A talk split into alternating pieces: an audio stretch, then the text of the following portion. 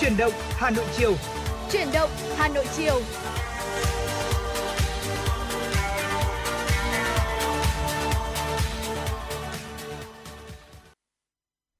Xin kính chào quý vị và tất cả các bạn. Lời đầu tiên thì cho phép uh, Tuấn Hiệp, Quang Minh cùng Chuyển động Hà Nội chiều thứ sáu ngày hôm nay xin được gửi lời chào và lời cảm ơn quý vị đã dành thời gian quan tâm lắng nghe chương trình Chuyển động Hà Nội của chúng tôi đang được phát sóng trực tiếp trên tần số ép em chín mươi sáu mê ga héc của Đài Phát Thanh và Truyền hình Hà Nội. Quý vị thân mến, chương trình của chúng tôi cũng đang được phát trực tuyến trên website là hanoitv chấm vn. Thì nếu như quý vị thính giả nào mà không sử dụng radio thì có thể là nghe uh, chương trình của chúng tôi trực tuyến uh, trực tuyến trên website nhé quý vị nhé. Dạ vâng, xin chào anh Tuấn Hiệp cũng như là xin chào các quý vị thính giả. Vâng ạ. À, dạ vâng, thưa quý vị thính giả thân mến, chương trình của chúng tôi tuần tới phát sóng trực tiếp với chủ đề là tin tức và âm nhạc. Hãy giữ sóng và tương tác cùng với Tuấn Hiệp và Quang Minh trong buổi chiều ngày hôm nay qua số điện thoại nóng của chương trình đó là không hai bốn ba bảy bảy ba sáu sáu tám tám. Ngoài ra thì bây giờ cũng đã có thêm một cách nữa để quý vị và các bạn có thể dễ dàng tương tác với chúng tôi hơn. Đó chính là qua nền tảng mạng xã hội Facebook với fanpage là Chuyển động Hà Nội ép em chín sáu. Và mỗi ngày thì chúng tôi cũng nhận được rất là nhiều bình luận cũng như là những tin nhắn đến từ các quý vị thính giả. Vì vậy nên là quý vị có thể là uh, có vấn đề nào đó quan tâm cần chia sẻ này, hoặc là có mong muốn được gửi tặng bạn bè người thân một tác phẩm âm nhạc yêu thích nào đó thì hãy tương tác với chúng tôi qua fanpage của chương trình ạ. Vâng ạ, và quý vị thính giả có những cái vấn đề mà đang cần uh, quan tâm chia sẻ hay là có những cái mong muốn được uh, gửi tặng bạn bè người thân những ca khúc thật là hay thông qua làn sóng ép em chín sáu của chúng tôi thì quý vị thính giả hãy nhớ số điện thoại nóng không hai bốn ba bảy bảy ba sáu sáu tám tám nhé. À, một lần nữa thì tôi xin nhắc lại là số điện thoại nóng không hai bốn ba bảy bảy ba sáu sáu tám tám cùng với fanpage Chuyển động Hà Nội sẽ là nơi để cho quý vị thính giả có thể là uh, sẵn sàng tương tác uh, với Tuấn Hiệp, Quang Minh trong buổi chiều ngày hôm nay. Dạ vâng, trong những ngày uh, thu như ngày hôm nay thì uh, không biết là anh Tuấn Hiệp khi mà đi ra đường đấy ạ, thì anh Tuấn Hiệp có thấy là thời tiết của chúng ta đang uh, rất là đẹp và có rất là nhiều những cái người ta gọi là gió đầu mùa đấy ạ, và nó làm vâng. cho chúng ta có rất là nhiều những cảm xúc về mùa thu Hà Nội không ạ? Ừ, uh, khi mà Quang Minh uh, đặt ra cái câu hỏi này dành cho tôi thì cũng thưa với uh, quý vị thính giả cũng như là với Quang Minh thì uh, cảm xúc của tôi khi mà những ngày qua uh, tiết trời có một chút thay đổi, thời tiết có một chút thay đổi, ừ, dạ vâng. uh, lúc mưa lúc nắng nhưng mà nhiệt độ thì đã lạnh hơn chút rồi. Thì đương nhiên là tôi là một người thích mùa thu và mùa đông. Ừ, dạ vâng ạ. À, những ngày cuối năm bởi vì là cái không khí mát mẻ là cái đầu tiên.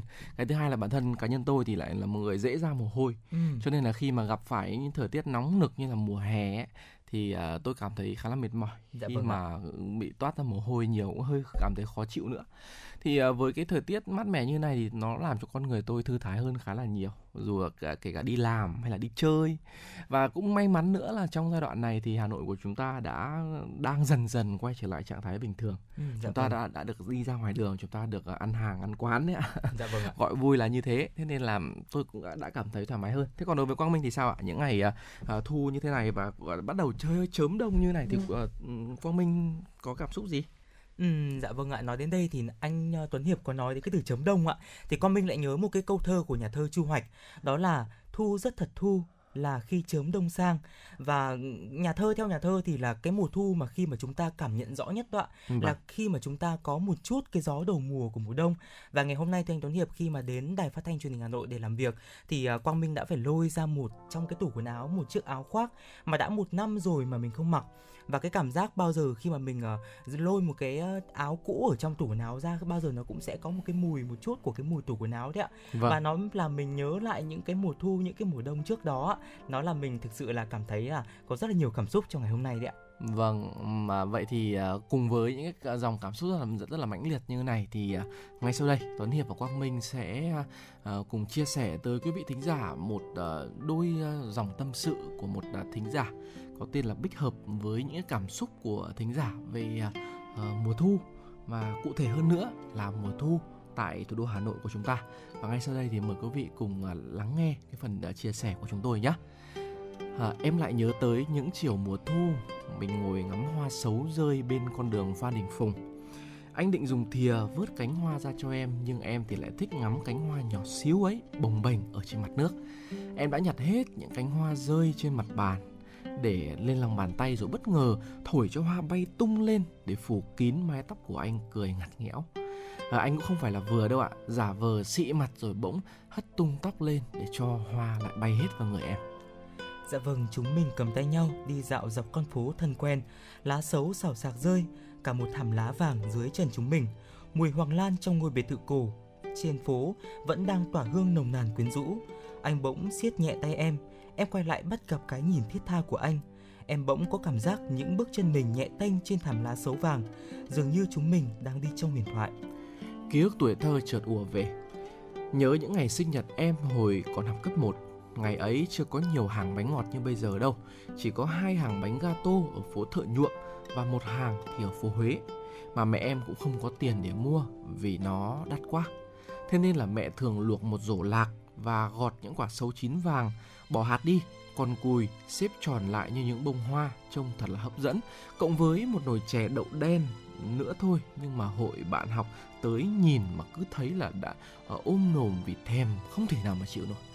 Với những ai đã từng trải qua thời thơ ấu Hà Nội, chắc sẽ không thể bỏ qua những que kem Tràng Tiền vào những ngày thu. Mùa nào ăn kem ở Hà Nội là ngon nhất, chắc chắn đó chính là mùa thu. Kem sẽ không bị chảy nhanh như giữa hè và cũng sẽ không run cầm cập như là ăn giữa mùa đông. Vào mùa thu thì ta có thể cảm thấy vừa từ từ tận hưởng cái mát ngọt đê mê ở đầu lưỡi khi ăn kem, vừa nhân nha ngắm nhìn phố phường Hà Nội, người xe như mắc gửi. Hà Nội chớm thu cũng là lúc bắt đầu những ngày mưa ngâu. Mọi người thường sợ ngày ông bà ngâu gặp nhau rồi nước mắt tuôn rơi, không ngừng nghỉ. Mưa cứ rầm rề, lê thê như những bản nhạc buồn mà không có hồi kết. Nhưng em thì lại thích những cái ngày mưa như vậy. Sau cả mấy tháng trời bị cái nắng hạ gắt gao thiêu đốt, trời Hà Nội lúc này dịu dịu, dễ thương như một cô gái đẹp còn buồn mang mác. Trời mưa sẽ làm cho cả những người không có việc gì quan trọng không ra đường, nhưng với những người kẻ lãng đãng mộng mơ thì những giọt mưa ngâu chẳng hề hấn gì. Em và anh chính là một cặp trong số đó. Đường phố vắng tanh và mình nắm chặt tay nhau đi dưới chiếc ô màu hồng mà em yêu thích. Anh còn nhớ không những buổi chiều mình cùng ngồi trên sân thượng của quán cà phê ven hồ, nhìn mưa trắng cả mặt Hồ Tây mênh mông. Một chớm thu nhưng gió mang hơi nước mê mắt lạnh. Mình lại có cái cớ để được nép vào lòng nhau, nghe rõ từng nhịp tim của trái tim. Để được trao cho nhau ánh mắt chan chứa yêu thương, để anh run rẩy hôn lên nụ hôn, hôn lên nụ hôn đầu lên mái tóc của em bay bay. Em như thấy mặt hồ trao nghiêng vì những giọt mưa bay liêu xiêu trong chiều gió lộng, hay vì chiếc hôn kia làm tóc em thẹn thùng bay rối cả chiều mưa. Rồi những ngày cuối thu trời se lạnh lại, mình lại cùng nhau suýt xoa bên bát bánh trôi tàu nóng hổi và ngào ngạt mùi thơm của gừng. Em ríu rít kể anh nghe đủ thứ chuyện trong một ngày của em, và chẳng biết anh chăm chú nghe những câu chuyện đấy không đầu không cuối, hay là chỉ là chăm chú nhìn em. Chỉ biết rằng anh luôn cười thật là tươi, một nụ cười làm cho khuôn mặt anh bừng sáng. Hôm nay, mùi hoa sữa đã bắt đầu nồng nàn khắp các con phố ở Hà Nội. Hoa lục vừng đỏ ối một dải ven Hồ Tây, những gánh na đang chờ mở mắt, những gánh hồng chín căng mọng đã đi theo tiếng giao quen thuộc của các chị từng phố nhỏ thân thương. Ở cuối phố, những đóa cúc vàng rực rỡ đã chật kín trong chiếc xe của các chị bán hoa dạo. Cúc đã vàng mê mải, lá sấu đã vương đầy, hoa sấu lại bay bay. Dường như thu đã về thật rồi mọi người ạ. Mỗi góc phố, mỗi hàng cây, mỗi mùi hương và mỗi màu hoa ấy đều gắn với những kỷ niệm của chúng mình. Làm sao em có thể thôi nhớ về anh được đây? Nhưng trời đã không cho chúng mình được ở bên nhau, và tất cả giờ chỉ còn là kỷ niệm. Cho dù chỉ còn có mình em trên phố thì em vẫn luôn yêu Hà Nội. Một Hà Nội đẹp tuyệt vời ở trong hương sắc của mùa thu. Dạ vâng, không biết là anh cảm xúc của anh Tuấn Hiệp ngay lúc này như thế nào, thế nhưng mà sau khi mà đọc những cái dòng tâm sự của một vị thính giả có tên là Bích Hợp thì Quang Minh thấy rằng là cái vẻ đẹp của tình yêu, vẻ đẹp của mùa thu Hà Nội nó hiện lên trước mắt của mình rất là đẹp, từ những cái um, điều rất là nhỏ nhặt thôi ạ. Ví dụ như là hàng lục vừng đỏ này, hay là cái việc chúng ta ăn kem vào mùa thu, hay là cái bát xôi chè có một chút cái mùi gừng. Dạ vâng, à, tôi thì tôi thấy rằng là như thế này quý vị ạ, à, không hẳn rằng là chỉ có những người mà đơn thuần là đi xa Hà Nội, dù là đi công tác, đi xa xứ hay là phải rời xa Hà Nội về một cái lý do gì đó mà nhớ Hà Nội đâu. Mà ngay cả bản thân tôi ạ, tôi dạ cũng, cũng xin, xin phép là cũng phải chia sẻ thật cái cảm xúc là tôi cũng khi mà đọc lên những cái dòng tâm sự của thính giả Bích Hợp thì tôi nhận thấy rằng là mình đã lãng quên một góc của Hà Nội của mình ở đâu đó. Dạ Ví dụ như là hoa sấu rơi trên con đường Phan Đình Phùng, đã lâu lắm rồi tôi không nhìn thấy cái cảnh đó. Rồi thì một món ăn mà tôi cũng lâu lâu cũng, cũng chưa ăn, cũng không biết là là do là dịch dã hay chúng ta phải ở nhà hay là mình chưa có cơ hội ăn, hay là do lâu rồi mình quên cái hương vị đó. Đó chính là cái mùi thơm của của của gừng đấy ạ. Ờ, món bánh trôi. Dạ vâng. Ờ, may quá thì là món kem Tràng Tiền thì tôi cũng có ăn cách đây mấy ngày. Dạ thì vâng. Hương kem thì nó vẫn ngon như vậy, nó vẫn là cái vị lành lạnh, một cái miếng cắn rất là mát và thơm mùi cacao. Tôi là tôi thích ăn thích ăn vị cacao. À, dạ vâng. Dạ vâng. À, còn hơn thế nữa thì ở đây tôi có tôi tôi tôi thấy được đúng ạ, rất là nhiều những cái cái kỷ niệm, những cái vẻ đẹp của Hà Nội mà nó đơn nó rất là đơn sơ, nó rất là nhỏ thôi. Ừ. Nhưng mà khi mà lâu lâu ta không chú ý tới, chính lâu lâu ta bẵng đi, ta bận về công việc, ta bận về cuộc sống mưu sinh mà không để ý đến cái những cái nét đẹp đó, thì dường như mình cảm thấy là mình hơi lãng quên Hà Nội đi một tí. Và rồi thì gặp những cái dòng chia sẻ này thì những cái ký ức về Hà Nội nó lại quay trở lại với tôi. Dạ vâng, anh Tuấn Hiệp có biết không, đó là thi thoảng Quang Minh cũng uh, sống với cái tâm thế như là một cái vị khách du lịch đấy ạ. Và khi đó thì mình nhận ra rằng là tất cả những cái điều đặc trưng nhất của Hà Nội nó vẫn hiện diện trước mắt mình. Thế nhưng mà mình đã vô tình mình quên bẵng đi. Ví dụ như là anh Tuấn Hiệp cũng đã lâu không để ý đến cái uh, hoa sấu rụng trên đường Phan Đình Phùng. Nhưng thực chất thì hoa sấu thì nó vẫn ở đấy Thanh Tuấn Hiệp. Dạ vâng. Tuy nhiên thì uh, chúng ta đã có một vài cái khoảnh khắc mà khi mà công việc hay là cuộc sống bộn bề quá, chúng ta không để ý đến những cái hình ảnh đó. Và điều đó mới có, mới mới mới làm con mình nhận ra rằng là đôi khi cái góc nhìn đấy ạ, nó cũng rất là quan trọng để chúng ta có thể uh, nhìn ra được những cái điều nhỏ nhặt trong cuộc sống. Vâng quý vị ạ, Hà Nội của chúng ta à, tuy nhỏ bé thôi, cũng không có lớn lao gì cả, nhưng mà Hà Nội đáng yêu lắm. Hà Nội đẹp, Hà Nội à, sẽ làm một cái gì đó mà à, như những ai chưa từng tới Hà Nội thì sẽ có mong muốn rằng được trải nghiệm Hà Nội một chút. Nhưng mà với những ai mà đã biết đến Hà Nội, đã yêu Hà Nội và đã quen với Hà Nội rồi, dạ vâng, thì tôi nghĩ rằng Hà Nội sẽ là một phần máu thịt.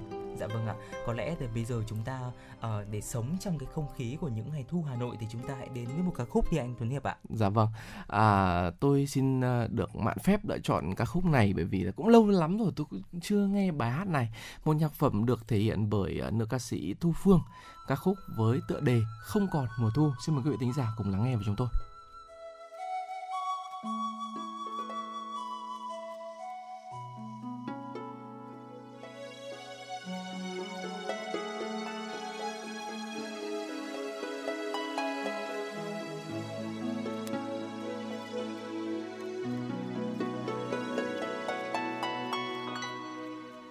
Không còn mùa thu trăng rơi bên thềm, không còn lời ru mơ trên môi mềm.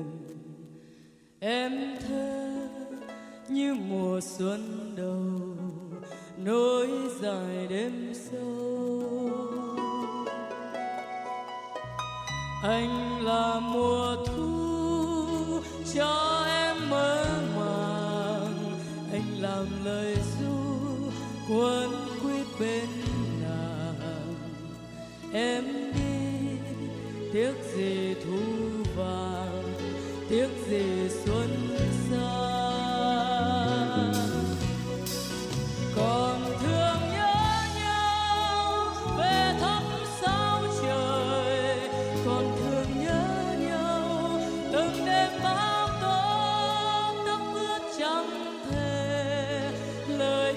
Chưa nói trên môi vùng về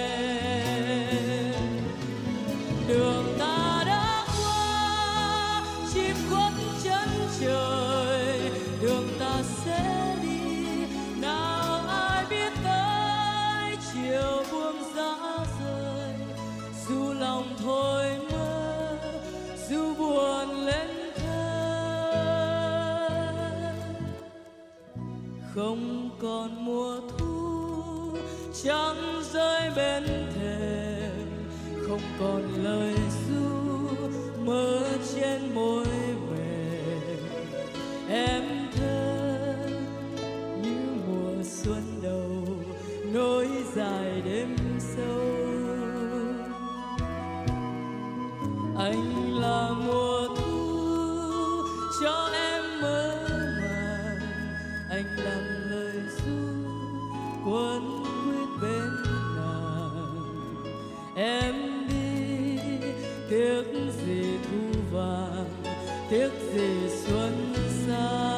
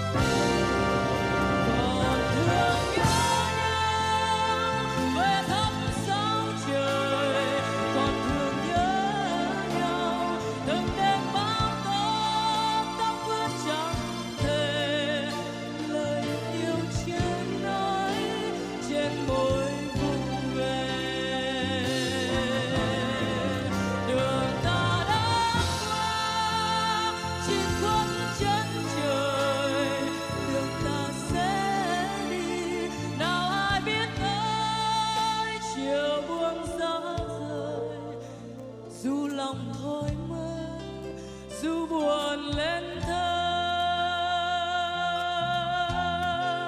chiều buông xa rời dù lòng thôi mơ dù buồn lên thơ.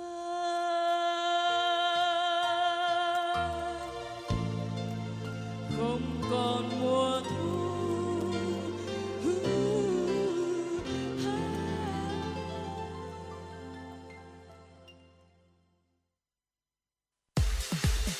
Quý vị và các bạn đang trên chuyến bay mang số hiệu ép em chín sáu. Hãy thư giãn, chúng tôi sẽ cùng bạn trên mọi cung đường.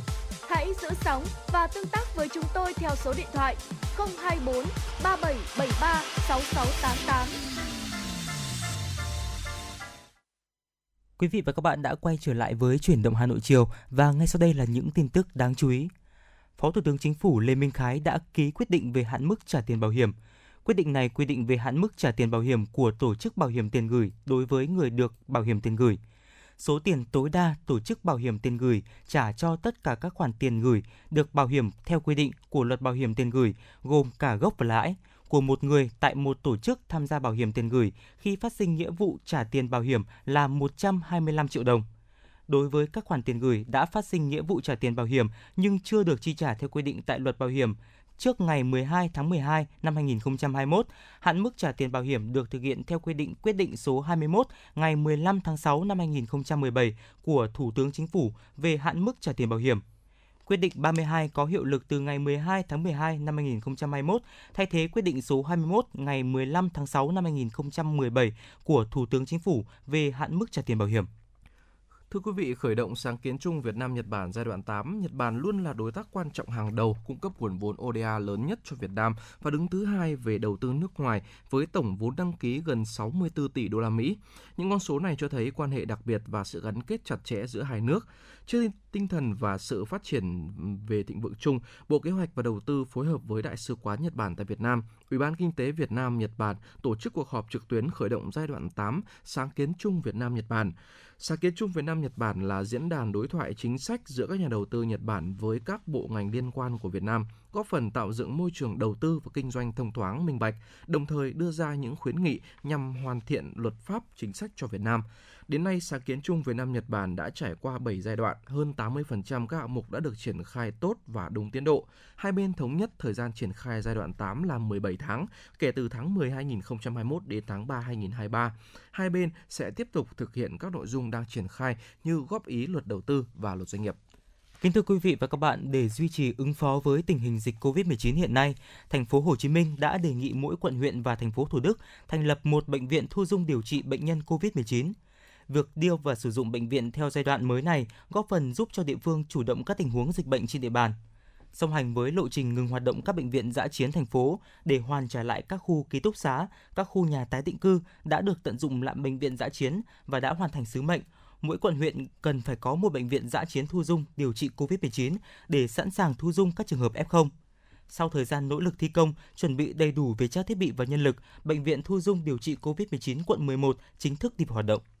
Thành phố Hồ Chí Minh đang tăng cường thực hiện chương trình kết nối ngân hàng doanh nghiệp với gói hỗ trợ tín dụng khoảng bảy mươi nghìn tỷ đồng triển khai trong quý bốn năm hai nghìn không trăm hai mươi mốt. Bên cạnh giảm lãi suất cho vay, các ngân hàng còn đưa ra các hình thức hỗ trợ khác như giảm lãi suất khoản vay cũ, tăng hạn mức cho vay, cơ cấu lại kỳ hạn nợ. Theo các doanh nghiệp, lãi suất vẫn là trở ngại lớn nhất để khôi phục sản xuất. Doanh nghiệp không có tài sản đảm bảo hoặc tài sản đảm bảo không có giá trị cao thì phải chịu mức lãi suất rất cao. Đại diện Ngân hàng Nhà nước khẳng định nhu cầu vốn cuối năm tăng cao nhưng sẽ không có tình trạng thiếu vốn. Ngành ngân hàng cam kết đảm bảo đủ vốn cho vay với lãi suất hỗ trợ để doanh nghiệp phục hồi sản xuất và kinh doanh. Dạ vâng, vừa rồi là những tin tức mà nhóm phóng viên của chúng tôi mới vừa cập nhật. À, thưa anh Tuấn Hiệp thân mến, không vâng. biết là ngày hôm nay đã là ngày hai mươi hai rồi, thế nhưng mà ngày hôm nay thì mới được có dịp gặp anh Tuấn Hiệp để có thể hỏi rằng là không biết là à, vừa rồi ngày hai mươi tháng mười đấy ạ, thì anh Tuấn Hiệp đã có món quà nào à, cho mẹ và cho những người phụ nữ bên cạnh mình không ạ? À, dạ vâng ạ, à, Quang Minh hỏi thì tôi cũng xin phép trả lời là tôi cũng đã có một phần quà nho nhỏ gửi dạ vâng. tới người mẹ của mình và cũng thật là may mắn khi mà à, ngày hôm nay cũng là ngày sinh nhật bà, và một à, chút nữa dạ thì vâng. khi mà kết thúc chương trình dạ vâng thì ạ. tôi sẽ quay trở lại gia đình của mình và có một bữa cơm nho nhỏ để để mừng cho à, mẹ mình thêm một tuổi mới. Nhưng mà thật thật sự ấy thì ừ. à, với những người làm cha làm mẹ thì tôi càng thấy rằng mỗi năm họ thêm một tuổi thì mỗi năm họ lại già đi một chút và họ lại lo lắng nhiều hơn.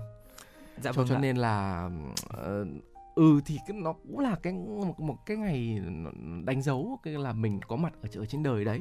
Nhưng mà uh, tôi tôi nghĩ rằng là với uh, như những người trung niên rồi dạ vâng. hơn thì nữa là cao niên thì cái việc mà uh, biết rằng là năm nay tôi lại già thêm một tuổi, đấy là cũng là một cái niềm nó gọi là cũng hơi hơi mang mắc buồn một chút xíu. Ừ. Mặc dù là là chút nữa tối ngày hôm nay thì gia đình tôi thì sẽ có một bữa ăn nho nhỏ tập hợp lại cả gia đình. Dạ vâng. Thì cũng sẽ rất là vui vẻ, nhưng mà tôi tôi tôi biết đấy là phần lớn mọi người và ngay nói thật là ngay cả bản thân tôi dạ vâng ạ. cứ đến ngày sinh nhật là mình thôi chết rồi, qua một năm rồi thêm một tuổi mà à, mọi thứ thì đấy mình tức là có nhiều cái mình đặt ra nhưng mà có cái làm được, có cái thì vẫn chưa kịp thời làm. Đấy, thế nên là thời gian nó qua nhanh quá. Ừ, vậy thì có những cái dịp như là ngày sinh nhật này, hay là ngày phụ nữ Việt Nam, hay là quốc tế phụ nữ mùng tám tháng ba thì cũng là cái dịp mà chúng ta uh, có thể tri ân những cái người phụ nữ bên cạnh chúng ta mà chúng ta yêu quý, phải không ạ?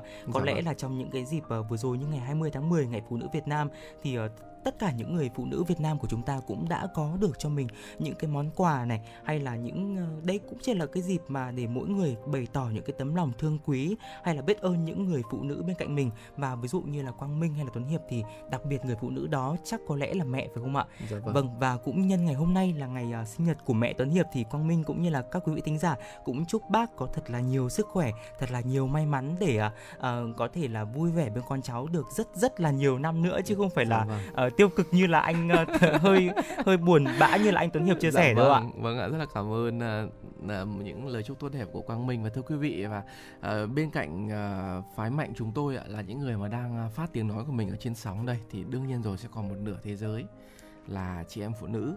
Uh, ngay gần tôi đây thì ở ngoài phòng bá âm thì có thư ký rất là xinh đẹp của chương trình, và hơn thế nữa có rất nhiều những thính giả đang lắng nghe chương trình. Vậy thì uh, có một câu hỏi được được đặt ra là À, khi mà người phụ nữ họ, dạ vâng. họ hạnh phúc thì họ như thế nào ạ? Ừ, thực sự là cái câu này là cũng uh, hơi khó đối với Quang Minh đấy ạ, bởi vì thực sự là uh, anh uh, thưa anh Tuấn Hiệp, đó là Quang Minh thì cũng uh, ở xa gia đình từ dạ rất vâng. là sớm, nên là uh, ngày vừa rồi ạ, ngày mười chín tháng mười là mẹ Quang Minh đã rào trước với Quang Minh là con đừng gửi hoa tặng mẹ nữa. Dạ. Bởi vì là ngày uh, vừa rồi là ngày sinh nhật của mẹ Quang Minh và là đầu tháng mười và ngày mùng tám tháng ba nữa, thì thường ấy Quang Minh rất là kém trong cái việc là mua hoa cũng như là chọn quà. Dạ. uh, hôm thì uh, mua hoa đến thì hoa bị héo này, hôm thì mua quà đến thì lại không phải là cái hàng mà mình đặt. Vì vậy nên là uh, cái cái cái việc mà quà các đoạn nó nhiều khi là nó cũng chỉ là cái hình thức thôi. Thế nhưng mà qua những cái qua những cái việc đó thì uh, Quang Minh vẫn thấy rằng là mẹ của mình rất là rất là vui, rất là hạnh phúc, và nó thể hiện trong cái giọng nói đấy, giọng thể hiện ra những cái uh, câu nói, những cái cử chỉ, và nhiều khi là không phải là những cái món quà to quá là lớn lao hay là đắt tiền mới có thể làm những người phụ nữ xung quanh chúng ta hạnh phúc, mà những cái điều uh, Quang Minh nghĩ rằng là những cái điều mà xuất phát từ trái tim thì nó sẽ đến được với trái tim đấy ạ. Dạ vâng. À, những cái ngày uh, dành cho các chị em phụ nữ có thể kể qua là ngày tám tháng ba là dành dạ cho vâng. toàn thế giới, hay là riêng với phụ nữ Việt Nam chúng ta thì có ngày hai mươi tháng mười. Thì những ngày đặc biệt đó nó nó là một cái ngày, nó là một cái dịp để cho tất cả mọi người bày tỏ cái cái tình cảm yêu thương, rồi hơn thế nữa là một chút gì đó biết ơn người phụ nữ ở bên cạnh, hoặc là những người phụ nữ quan trọng của cuộc đời mỗi người.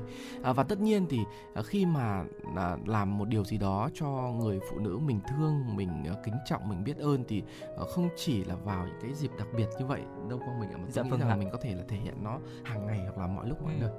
Dạ vâng ạ, vậy thì tại sao chúng ta phải luôn dành những cái điều tốt đẹp dành cho những người phụ nữ xung quanh chúng ta? Là bởi vì phụ nữ là một nửa của thế giới, mà mỗi thành viên trong gia đình có nghĩa là một nửa còn lại, có nghĩa là đàn ông thì không thể thiếu bóng dáng của họ. Đó chính là những người mẹ, những người chị, là vợ của chúng ta, là hay là những người em gái hay là bạn gái, hay là những người uh, nữ đồng nghiệp của chúng ta. Vâng. Chúng ta thì uh, và những người phụ nữ thì luôn đồng hành cùng nhau trong uh, gia đình này, trong cuộc sống hay là trong công việc. Và theo đó thì chúng ta không thể nào có bình an hay là hạnh phúc trọn vẹn nếu người đồng hành của mình không có những điều đó. Dạ vâng ạ, và cái tính chất mà uh, nương nhau biểu hiện à, thì cái này nó có cái có cái này thì tức là sẽ có cái kia, thì được xem như là một cái, cái quy luật à, tất yếu của cuộc sống này. Khi mà à, khi mà người phụ nữ người ta khỏe mạnh, họ khỏe mạnh, họ hạnh phúc thì à, chắc chắn là à, như là quý vị thính giả nam mà có đang nghe chúng tôi, khi mà ở bên cạnh những người phụ nữ như vậy khỏe hạnh phúc thì cũng sẽ yên tâm hơn để có thể là tập trung ừ. hơn vào công việc này, hoặc dạ, là đi đâu đi đó, hoặc là uh, bước trên cái con đường để tìm kiếm cái cái thành công trong cái sự nghiệp công danh. Uh, những người phụ nữ đầu gối tay ấp của quý vị cũng sẽ như thế đấy ạ. Khi mà uh, cô ấy bình an uh, hạnh phúc thì đương nhiên là cô ấy sẽ trở thành một người phụ nữ của của gia gia đình, uh, một người phụ nữ, một người mẹ rất là tuyệt vời cho con và một người vợ tốt của quý vị đấy ạ. Dạ vâng, cũng như là anh Tuấn Hiệp vừa chia sẻ đó ạ, chính xác là những đứa trẻ thì luôn luôn cần bàn tay chăm sóc cũng như là dạy dỗ của những người phụ nữ hạnh phúc, bởi vì đó là thế giới của tương lai. Do vậy là những người phụ nữ hạnh phúc sẽ kiến tạo thế giới tốt đẹp cho mai sau, và có lẽ là chúng ta luôn muốn mà những người phụ nữ xung quanh của chúng ta hạnh phúc. Tôi nghĩ rằng là ai cũng mong muốn điều này, và không có một người đàn ông nào mong gần gũi với một người bạn đời mà lúc nào thì cũng phiền muộn. Vậy thì bạn hãy thực tập lắng nghe người phụ nữ bên cạnh mình. Dạ vâng, um, cái cái cái việc mà lắng nghe ấy, thì để hiểu là người phụ nữ ấy đang có cái nỗi lo lắng gì, tự ti là mặc cảm nào. Cái việc lắng nghe để biết là uh, họ mong muốn cái điều gì ở cá nhân của chúng ta là những người đàn ông. À, chúng ta có thể uh, mong có một cái mong muốn chính đáng là cái người phụ nữ ở bên cạnh mình sẽ hạnh phúc, nhưng mà chúng ta uh, cũng uh, là cái chủ thể để dạ, mà vâng. làm nên cái cái sự hạnh phúc của người phụ nữ đó. À, và và ở trên thực tế thì có rất là nhiều những người đàn ông mà uh, không thấy được cái tính chất nương nhau biểu hiện nó như vậy, thế nên là nảy sinh ra một cái cái tâm lý là cái, là cái tâm lý đổ lỗi. Ừ. À, tại sao cô ấy không như thế này, tại sao cô ấy lại không như thế kia. À, khi nào thì uh, chúng ta uh, có một cái tự vấn rằng là cái môi trường, cái uh, cuộc sống, cái cơ hội mà cô ấy có hay là không để mà trở thành cái, cái người phụ nữ mà bản thân những quý thính giả nam mà đang mong muốn. Dạ vâng, có lẽ là đấng mày dâu của chúng ta thì luôn luôn muốn muốn là người vợ hay là người bạn gái của mình là rất là xinh đẹp này. Thế nhưng mà chúng ta đã bao giờ dành thời gian để có thể là chia sẻ việc nhà, chăm hay là dạy dỗ con cái với cô ấy hay là không? Nên là trước khi là chê vợ mình là đã dần xấu đi hay là già đi thì hãy xem lại cách chúng ta đối xử và thời gian của chúng ta đã dành cho những người mà đã hy sinh, uh, mà đã sinh con cho chúng ta. Và khi chúng ta vẫn luôn nghĩ rằng việc nội trợ hay là chăm con nhẹ nhàng có gì đâu, thì quý vị uh, nam, quý vị thính giả nam hãy cứ thử làm một lần đi ạ. Và có thể làm trong một ngày hay là làm trong vài tuần, và lúc đó thì chúng ta sẽ nhận thấy được rằng là những người phụ nữ bên cạnh mình họ vất vả đến nhường nào. Dạ vâng, và cũng biết rằng là cái việc mà phân công lao động theo giới thì uh, chúng ta không coi nhẹ bất kỳ giới nào, dù là nam hay là nữ, vì mỗi giới sẽ có một công việc đặc thù riêng. À, người đàn ông thì rất là hạnh phúc, rất là biết ơn khi mà được ăn những cái món ăn ngon, à, quần áo thì tươm tất, gia đình thì sạch sẽ. Còn người phụ nữ thì cũng sẽ rất là ghi nhớ khi mà cô ấy được được hỗ trợ, được giúp đỡ những công việc nặng nhọc từ chính những cái người người chồng, người đàn ông của mình. À, nên là biết ơn và kính trọng, cần có nhau, nương nhau mà sống, nó, và nó sẽ làm cho cuộc sống của mọi người rất là hạnh phúc đấy ạ. Và người phụ nữ thì họ rất là quan trọng ở trong xã hội và ở trong mỗi gia đình. À, khi mà trở lại với niềm vui thì cái hạnh phúc của phụ nữ thì nó là một cái sự liên quan mật thiết à, cùng với nhau ạ. Bởi vì là dù gì thì đàn ông và phụ nữ thì luôn luôn là cần có nhau để mà phát triển cuộc dạ sống, vâng. cần có nhau để trở nên hoàn hảo hơn, để trở thành những cái mảnh ghép của, ừ. của cuộc đời của của nhau. Và uh, cá nhân của tôi, Tuấn Hiệp, thì tôi tôi tin là khi mà uh, một người đàn ông có những người phụ nữ tốt, có những người phụ nữ hạnh phúc ở bên cạnh, thì uh, những người đàn ông đó sẽ thành công hơn và hạnh phúc hơn.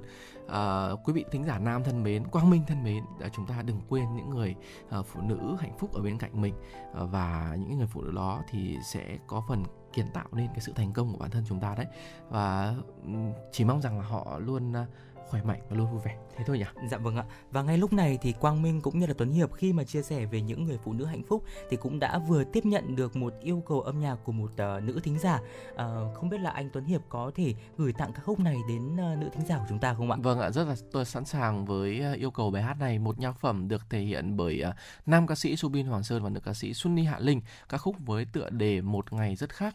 Uh, và quý vị thính giả thân mến, sau ca khúc này thì sẽ còn rất nhiều những tin tức cũng như là những phần chia sẻ của chúng tôi, Tuấn Hiệp, Quang Minh ở trong những phút tiếp theo của chương trình. Quý vị đừng chuyển kênh sóng và chúng tôi sẽ quay trở lại ngay. Một ngày mới lại đến trong lòng tự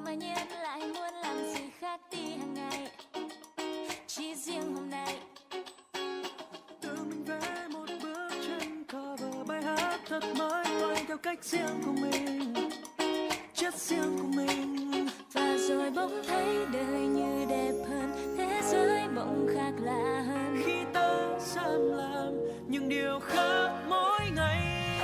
I'm a, I'm a top team. Tôi tự tin vào chất riêng. Tôi thích sáng tạo. Tôi muốn trộn hòa mọi thứ. I'm a, I'm a top team. Tôi tự tin vào chất riêng. Đi đến muôn đời và khuấy đảo cả thế giới. tê o pê, I'm a team on top. Chẳng điều gì có thể ngăn được tôi. I'm a top team, top team. Tự sống vui là chính mình.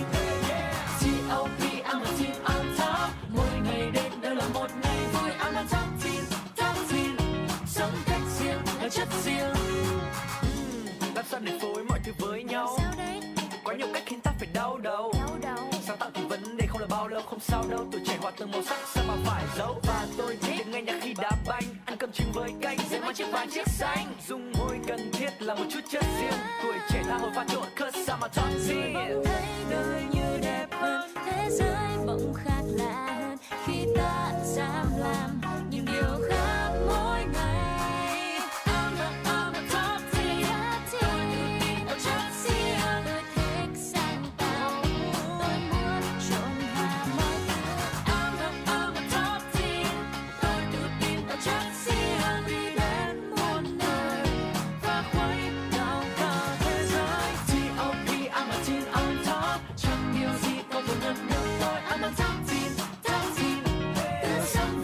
Chính mình tê o pê, I'm a team on top. Mỗi ngày đến đây là một ngày vui. I'm a top team, top team. Sống cách riêng, là chất riêng.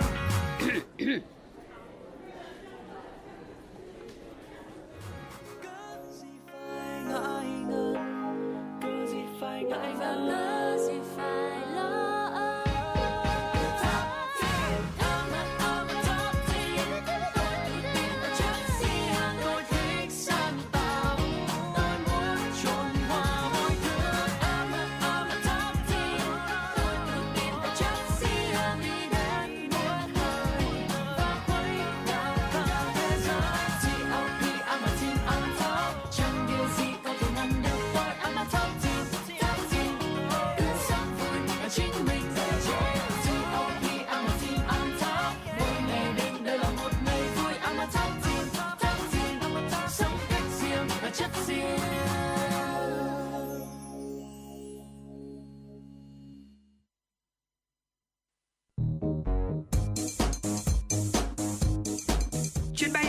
F M chín sáu đang chuẩn bị nâng độ cao. Quý khách hãy thắt dây an toàn, sẵn sàng trải nghiệm những cung bậc cảm xúc cùng F M chín sáu.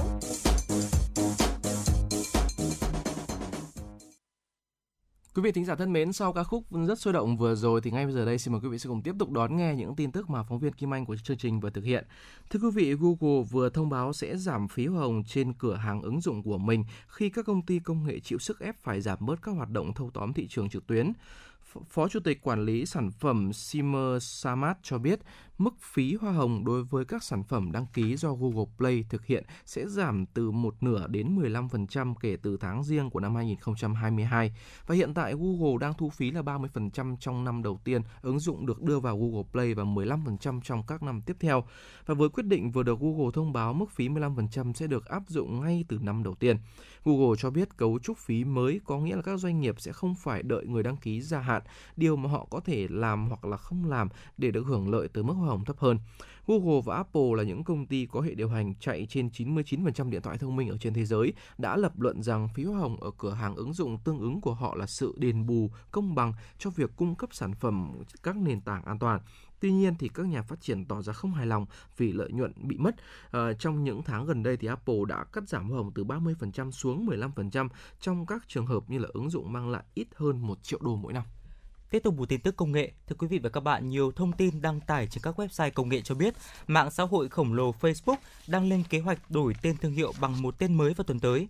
Theo kế hoạch, giám đốc điều hành Facebook Mark Zuckerberg sẽ thảo luận về việc làm thay đổi tên tại hội nghị kết nối thường niên của Facebook vào ngày hai mươi tám tháng mười tới. Tuy nhiên, thì theo The Verge, việc công bố tên mới thay cho Facebook có thể sẽ được thông báo sớm hơn. Báo cáo cho biết thêm, việc đổi tên thương hiệu của Facebook có thể sẽ đưa ứng dụng mạng xã hội Facebook vào danh sách một trong rất nhiều sản phẩm nằm dưới sự quản lý của một công ty mẹ mà hiện nay cũng là đang điều hành các ứng dụng như là Instagram, WhatsApp hay là Oculus. Nhiều người cho rằng việc thay đổi tên của Facebook để phản ánh sự tập trung vào việc xây dựng Metaverse của công ty.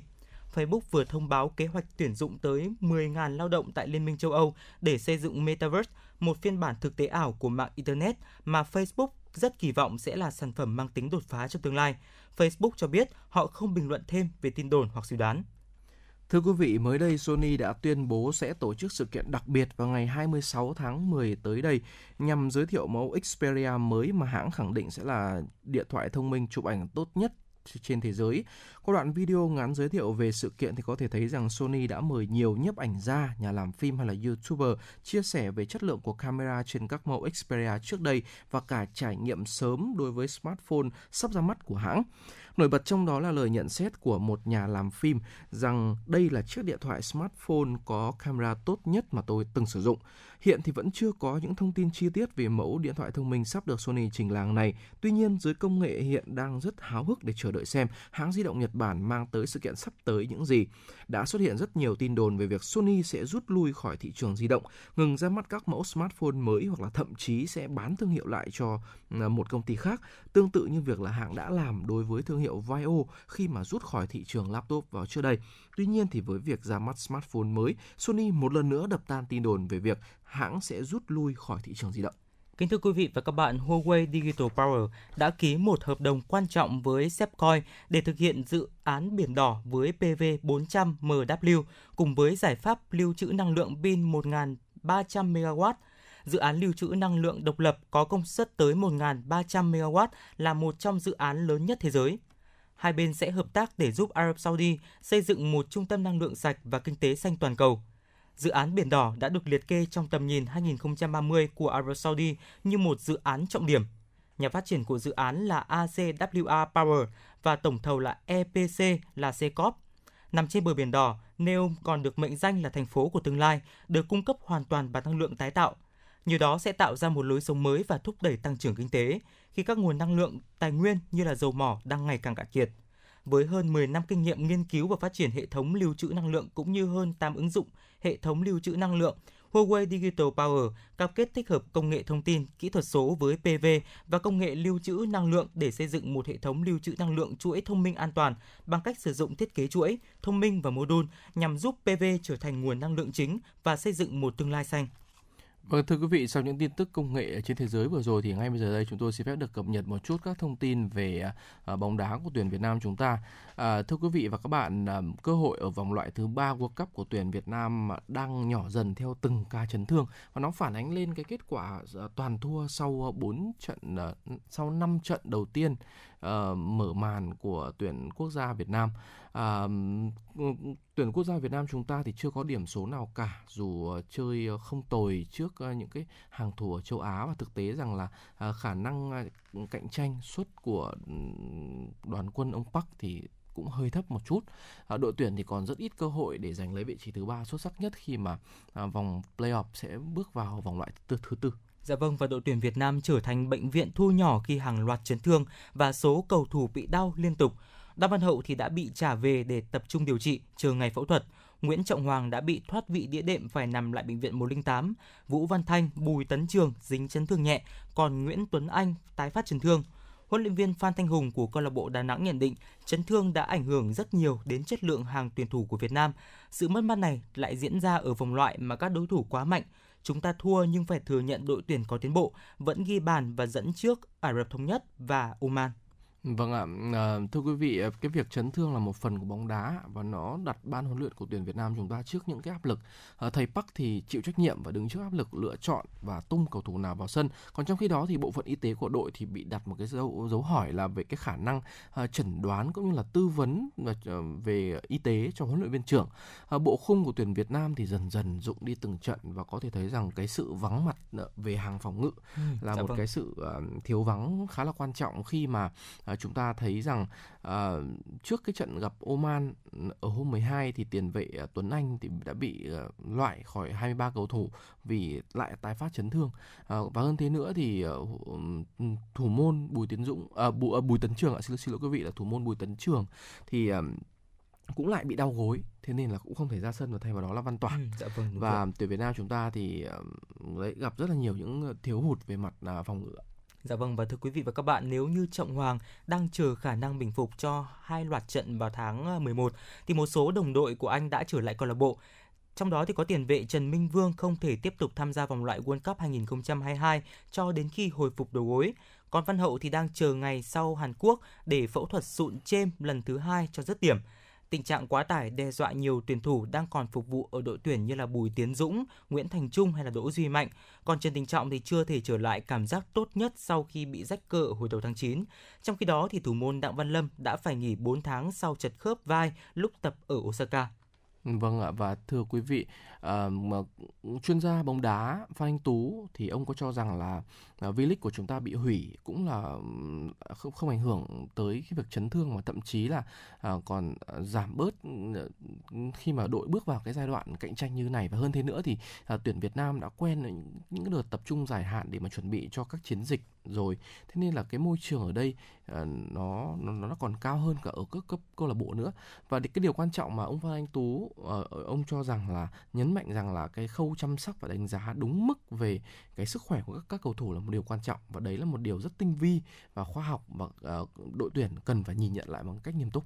Dạ vâng, bên cạnh những chia sẻ của chuyên gia bóng đá Phan Thanh Tú thì cựu huấn luyện viên Đoàn Mạnh Dương cho rằng là giai đoạn đầu của quá trình tập trung huấn luyện quan trọng, có thể khiến cầu thủ chấn thương khi họ đã ngưng tập luyện trong thời gian dài. Đó là giai đoạn từ đầu tháng năm khi dịch covid mười chín khiến vê pê ép cho hoãn giải, cho đến đầu tháng tám là vào lúc đội tuyển Việt Nam hội quân. Còn chuyên gia cho rằng là hai sự vắng mặt quan trọng nhất của đội tuyển Việt Nam là hậu vệ Đoàn Văn Hậu và Nguyễn Trọng Hoàng. Văn Thanh và Hồng Duy được thay thế nhưng rõ ràng là không bằng Văn Hậu và Trọng Hoàng.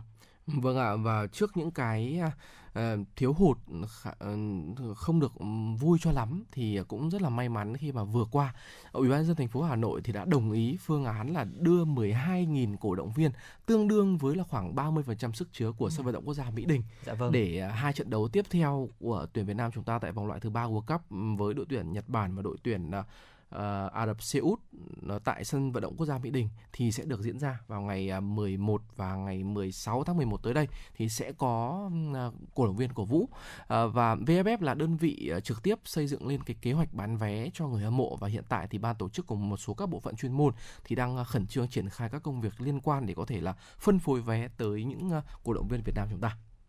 Dạ vâng ạ, và thực sự là Quang Minh cũng đã rất nhớ cái cảm giác mà được xem bóng đá trên sân rồi, bởi vì là nhà Quang Minh thì ngay bên cạnh sân vận động Mỹ Đình, thưa anh Tuấn Hiệp. Vâng. Nên là ở, ở những cái trận đấu trước khi mà chúng ta chưa có dịch covid mười chín thì chỉ ở trong nhà thôi thì vẫn có thể là nghe thấy tiếng reo hò rất là to từ phía sân vận động vọng lại. Và vâng, nhiều khi là uh, có bàn thắng đây Tuấn Hiệp thì là ở sân vận động đã rô khoảng tầm hai ba phút rồi thì ti vi mới bắt đầu là có bàn thắng, thì lúc đó thì nó tạo ra một cái một cái gần như là một cái làn sóng âm thanh đấy, và nó làm cho mình có một cái tinh thần rất là sụp sôi. Và bao giờ uh, khi mà chúng ta có những cái um, khán giả được vào sân để có thể quan sát trận đấu cũng như là cổ vũ cho đội tuyển của chúng ta thì tinh thần của đội tuyển cũng như là các uh, cầu thủ của chúng ta cũng sẽ được nâng lên, phải không ạ? Vâng ạ, và quý vị thính giả thân mến, một uh, gợi ý nho nhỏ dành cho quý vị là với những ai mà thực sự rất rất yêu bóng đá và muốn tới sân vận động quốc gia Mỹ Đình để cổ vũ cho tuyển Việt Nam thì hãy uh, nhớ ghi nhớ đảm bảo điều kiện bắt buộc để mà được vào sân, và đó chính là quý vị phải tiêm đủ hai mũi vaccine phòng covid mười chín,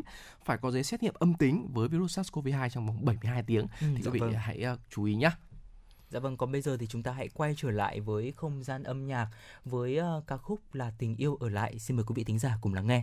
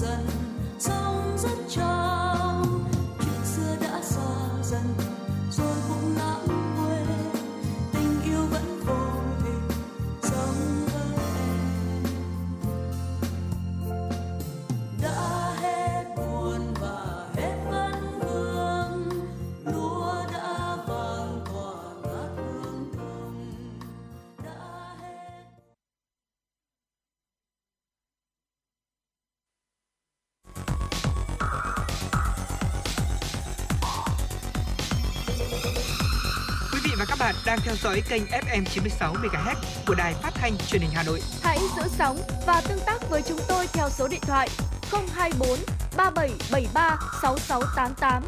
ép em chín mươi sáu đồng hành trên mọi nẻo đường. đường. Vừa rồi là ca khúc Tình yêu ở lại qua tiếng hát của nữ ca sĩ Hồng Nhung. Còn bây giờ hãy cùng Quang Minh và Tuấn Hiệp tiếp tục cập nhật những tin tức đáng chú ý. Thưa quý vị và các bạn, người đẹp Vân Anh sẽ lựa chọn hình ảnh mặc áo dài truyền thống để gửi tham dự các phần thi chính thức của đấu trường sắc đẹp Miss Earth. Vân Anh vừa công bố loạt ảnh trong trang phục áo dài truyền thống, thể hiện rõ sự chuẩn bị chỉn chu, kỹ lưỡng của bản thân khi đến với đấu trường nhan sắc quốc tế lần này. Sở hữu hình thể chuẩn với số đo ba vòng lần lượt là tám mươi mốt, sáu mươi hai, chín mươi mốt, Vân Anh tự tin khoe nhan sắc với vóc dáng khi mặc chiếc áo dài. Người đẹp chia sẻ cho các buổi giao lưu trực tuyến với ban tổ chức, ban giám khảo Hoa hậu Trái đất, cô sẽ ưu tiên lựa chọn các trang phục áo dài truyền thống để xuất hiện thật nổi bật, góp phần quảng bá nét đẹp trang phục truyền thống của Việt Nam đến với bạn bè quốc tế. Bộ ảnh thời trang lần này cũng là một trong số những hình ảnh chính thức mà Vân Anh gửi cho ban tổ chức Miss Earth hai không hai mốt. Vì cuộc thi được tổ chức dưới hình thức trực tuyến nên hình ảnh càng chỉnh chu, truyền tải nhiều thông điệp, giới thiệu được văn hóa dân tộc và mang đến những điểm cộng lớn cho thí sinh. Trong thời gian tới, Vân Anh và ekip sẽ tiếp tục chuẩn bị các video dự thi ở phần trình diễn trang phục xã hội, áo tắm, trang phục dân tộc, tham gia các vòng phỏng vấn với ban giám khảo chính thức bước vào hành trình tại Miss Earth hai không hai mốt. Đầu tháng mười một năm hai nghìn không trăm hai mươi mốt, Hoa hậu Trái đất lần thứ hai mươi mốt chính thức khởi động với các phần thi đầu tiên với hình thức online. Thưa quý vị, Cục Dự trữ Liên bang Mỹ Fed vừa thắt chặt quy định sở hữu các tài sản đầu tư với quan chức của cơ quan này. Trong đó, Fed cấm các cơ quan các quan chức mua bán sở hữu cổ phần, trái phiếu doanh nghiệp và các loại chứng khoán phái sinh khác. Các quan chức cũng sẽ phải báo trước bốn mươi lăm ngày khi mua bán các loại tài sản khác và phải nắm giữ chúng trong vòng ít nhất là một năm. Quy định mới sẽ được áp dụng cho các thành viên Ủy ban Thị trường Mở, cơ quan đầu não quyết định chính sách của Fed cùng nhiều viên chức cấp cao khác. Liên quan đến thị trường chứng khoán Mỹ, phiên đêm qua thị trường đã chứng kiến thành tích ấn tượng khi chỉ số S and P năm trăm tập hợp các tên tuổi hàng đầu đánh dấu phiên tăng điểm thứ bảy liên tiếp. Chốt phiên chỉ số S and P năm trăm tăng nhẹ, tiếp tục đóng cửa mức cao nhất từ trước tới nay và đã đi lên gần sáu phần trăm kể từ đầu tháng. Nasdaq cũng đi lên tương tự, tuy nhiên Dow Jones bị mất đà và chuyển về đi ngang ở cuối phiên. Một báo cáo quý ba tích cực của các doanh nghiệp được xem là yếu tố chính thức thúc đẩy cái đợt đi lên lần này của chứng khoán Mỹ với các cổ phiếu nhóm công nghệ như là Tesla, hát pê, Netflix dẫn đầu đà tăng phiên này. Kính thưa quý vị và các bạn, mới đây, Disney đã thông báo về sự thay đổi trong lịch chiếu của nhiều bộ phim điện ảnh, trong đó có nhiều bộ phim thuộc lĩnh vực vũ trụ điện ảnh Marvel. Trong thông tin lần này, ngay lập tức đã khiến những người hâm mộ thất vọng khi họ đã phải chờ quá lâu để tiếp tục theo dõi những bộ phim siêu anh hùng. Cụ thể thì phần hai của Black Panther mang tên là Wakanda Forever đã bị rời lịch chiếu từ tháng bảy năm hai nghìn không trăm hai mươi hai xuống thành tháng mười một năm hai nghìn không trăm hai mươi hai. Theo thông báo từ Disney, bộ phim hiện vẫn đang trong quá trình sản xuất. Ngoài ra thì những bộ phim Marvel khác như là Doctor Strange, Thor, Love and Thunder, The Marvels hay là Ant-Man đều bị rời lịch chiếu sang nhiều tháng. Với The Marvels, Disney cho biết là bộ phim đã được rời lịch tới năm hai nghìn không trăm hai mươi ba thay vì cuối năm hai nghìn không trăm hai mươi hai như dự kiến trước đó. Mặc dù nguyên nhân dẫn đến việc rời lịch chiếu của hàng loạt phim siêu anh hùng vẫn chưa được Disney thông báo, nhưng khán giả cho rằng đây là do tình hình dịch covid mười chín. Điều này dẫn đến một hiệu ứng domino đối với các bộ phim thuộc vũ trụ điện ảnh Marvel còn lại. Bộ phim duy nhất của Marvel vẫn được ra mắt đúng thời hạn cho tới thời điểm hiện tại là The Eternal. Disney cho biết là The Eternal sẽ chính thức ra mắt với khán giả vào ngày mười lăm tháng mười một tới. Thưa quý vị, Billboard đã công bố danh sách những album trong bảng xếp hạng Billboard Hot hai trăm. Ở trong đó thì cái tên đáng chú ý chính là a e ét pê a ở hạng hai mươi với mini album đầu tay Um, mang tên là Savage. À, hạng hai mươi cũng là thứ hạng cao nhất mà một nhóm nhạc nữ K-pop chạm tới bảng xếp hạng Billboard hai trăm. Và như vậy, a e ét pê a đã chính thức trở thành nghệ sĩ nữ K-pop sở hữu album đầy đầu tay, thứ hạng uh, cao nhất ở trên bảng xếp hạng này. Và điều đáng chú ý chính là cho tới thời điểm hiện tại thì a e ét pê a đã ra mắt khán giả chưa đầy một năm. Tuy nhiên, những thành tích mà nhóm đạt được thì vô cùng là đáng kể. À, cũng theo thông tin từ Billboard thì Savage là album bán chạy uh, thứ hai ở trong tuần tại thị trường Mỹ, và album này cũng là album vật lý đầu tiên của nhóm. Ở các single trước thì không hề có bản vật lý được bán ra, và trước khi đạt thành tích khủng ở trên các bảng xếp hạng thì em vê chủ đề cùng tên sau khi phát hành đã nhận được sự đông đảo, uh, sự chú ý từ khán giả mà yêu thích nhạc Hàn Quốc. Các khúc cũng liên tục leo lên top các bảng xếp hạng nhạc số tại Hàn Quốc và mang về cho uh, nữ ca sĩ này nhiều th- th- thành tích khủng. Uh, bên cạnh đó thì uh, tôi xin cung cấp thêm tới quý vị uh, những tin tức về thời tiết. Uh, ngày hôm qua thì do ảnh hưởng của gió mùa đông bắc nên các tỉnh Bắc Bộ thì đã xuất hiện mưa rào và dông, kèm theo đó là uh, nền nhiệt trong ngày giảm đáng kể, uh, với mức nhiệt giảm khoảng năm đến bảy độ và cao nhất lúc mười ba giờ ở khoảng từ hai mươi đến hai mươi ba độ. Vào trưa chiều nay thì khối không khí lạnh hoạt động ổn định nên bản chất là khô của khối khí này đến tối và đêm. À, toàn bộ các tỉnh thành Đông Bắc Bộ và sẽ nhanh chóng là quay trở lại trạng thái khô ráo. À, còn ở cụ thể tại thủ đô Hà Nội của chúng ta thì hai mươi bốn giờ tới kiểu thời tiết sẽ là rét và khô, với nhiệt độ ngày đêm sẽ dao động từ mười bảy cho tới là hai mươi mốt độ. Dạ vâng, thưa quý vị và các bạn, quý vị và các bạn đang cùng lắng nghe chương trình Chuyển động Hà Nội chiều trên sóng ép em chín mươi sáu mê ga héc của Đài Phát Thanh Truyền hình Hà Nội. Các bạn hãy ghi nhớ đường dây nóng của chúng tôi là không hai bốn ba bảy bảy ba sáu sáu tám tám. Quý vị có vấn đề quan tâm cần chia sẻ hoặc có mong muốn được gửi tặng bạn bè người thân một ca khúc yêu thích, một lời nhắn gửi yêu thương thì hãy tương tác với chúng tôi qua số điện thoại nóng của chương trình. Vâng ạ, và trước khi đến với những nội dung tiếp theo thì ngay bây giờ xin mời quý vị sẽ cùng thư giãn với âm nhạc, một ca khúc được thể hiện bởi nam ca sĩ Trọng Tấn với tựa đề Mùa thu không trở lại. Quý vị thính giả đừng đi đâu cả, chúng tôi sẽ quay trở lại ngay.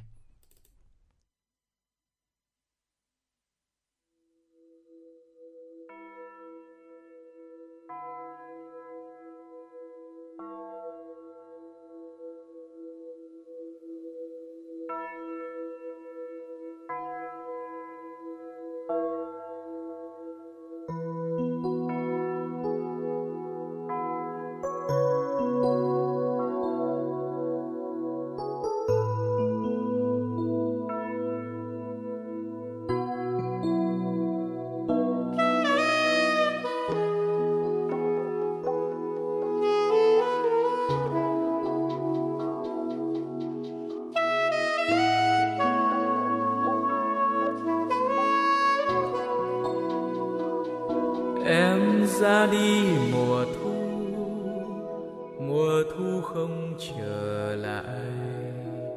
Em ra đi mùa thu, sương mờ giăng âm u. Em ra đi mùa thu, mùa thu không còn nữa. Đêm lá úa mùa thu, đó sầu ngập tim tôi. Ngày em đi nghe chơi với não nề qua vườn lưới sâm buông, sương rơi che phố mờ, mùa này ai có mùa từ chia ly.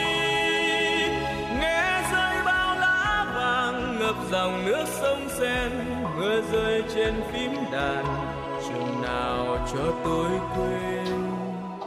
Hôm em ra đi mùa thu, mùa thu không trở lại. Lá úa khóc người đi, sương mờ giăng lên mi.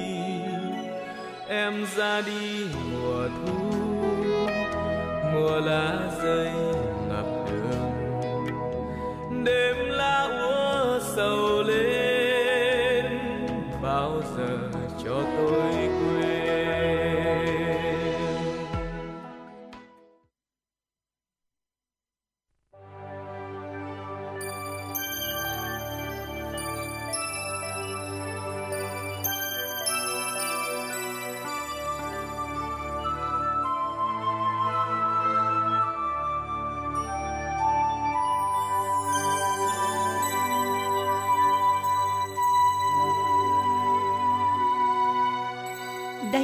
Là Đài Phát thanh và Truyền hình Hà Nội.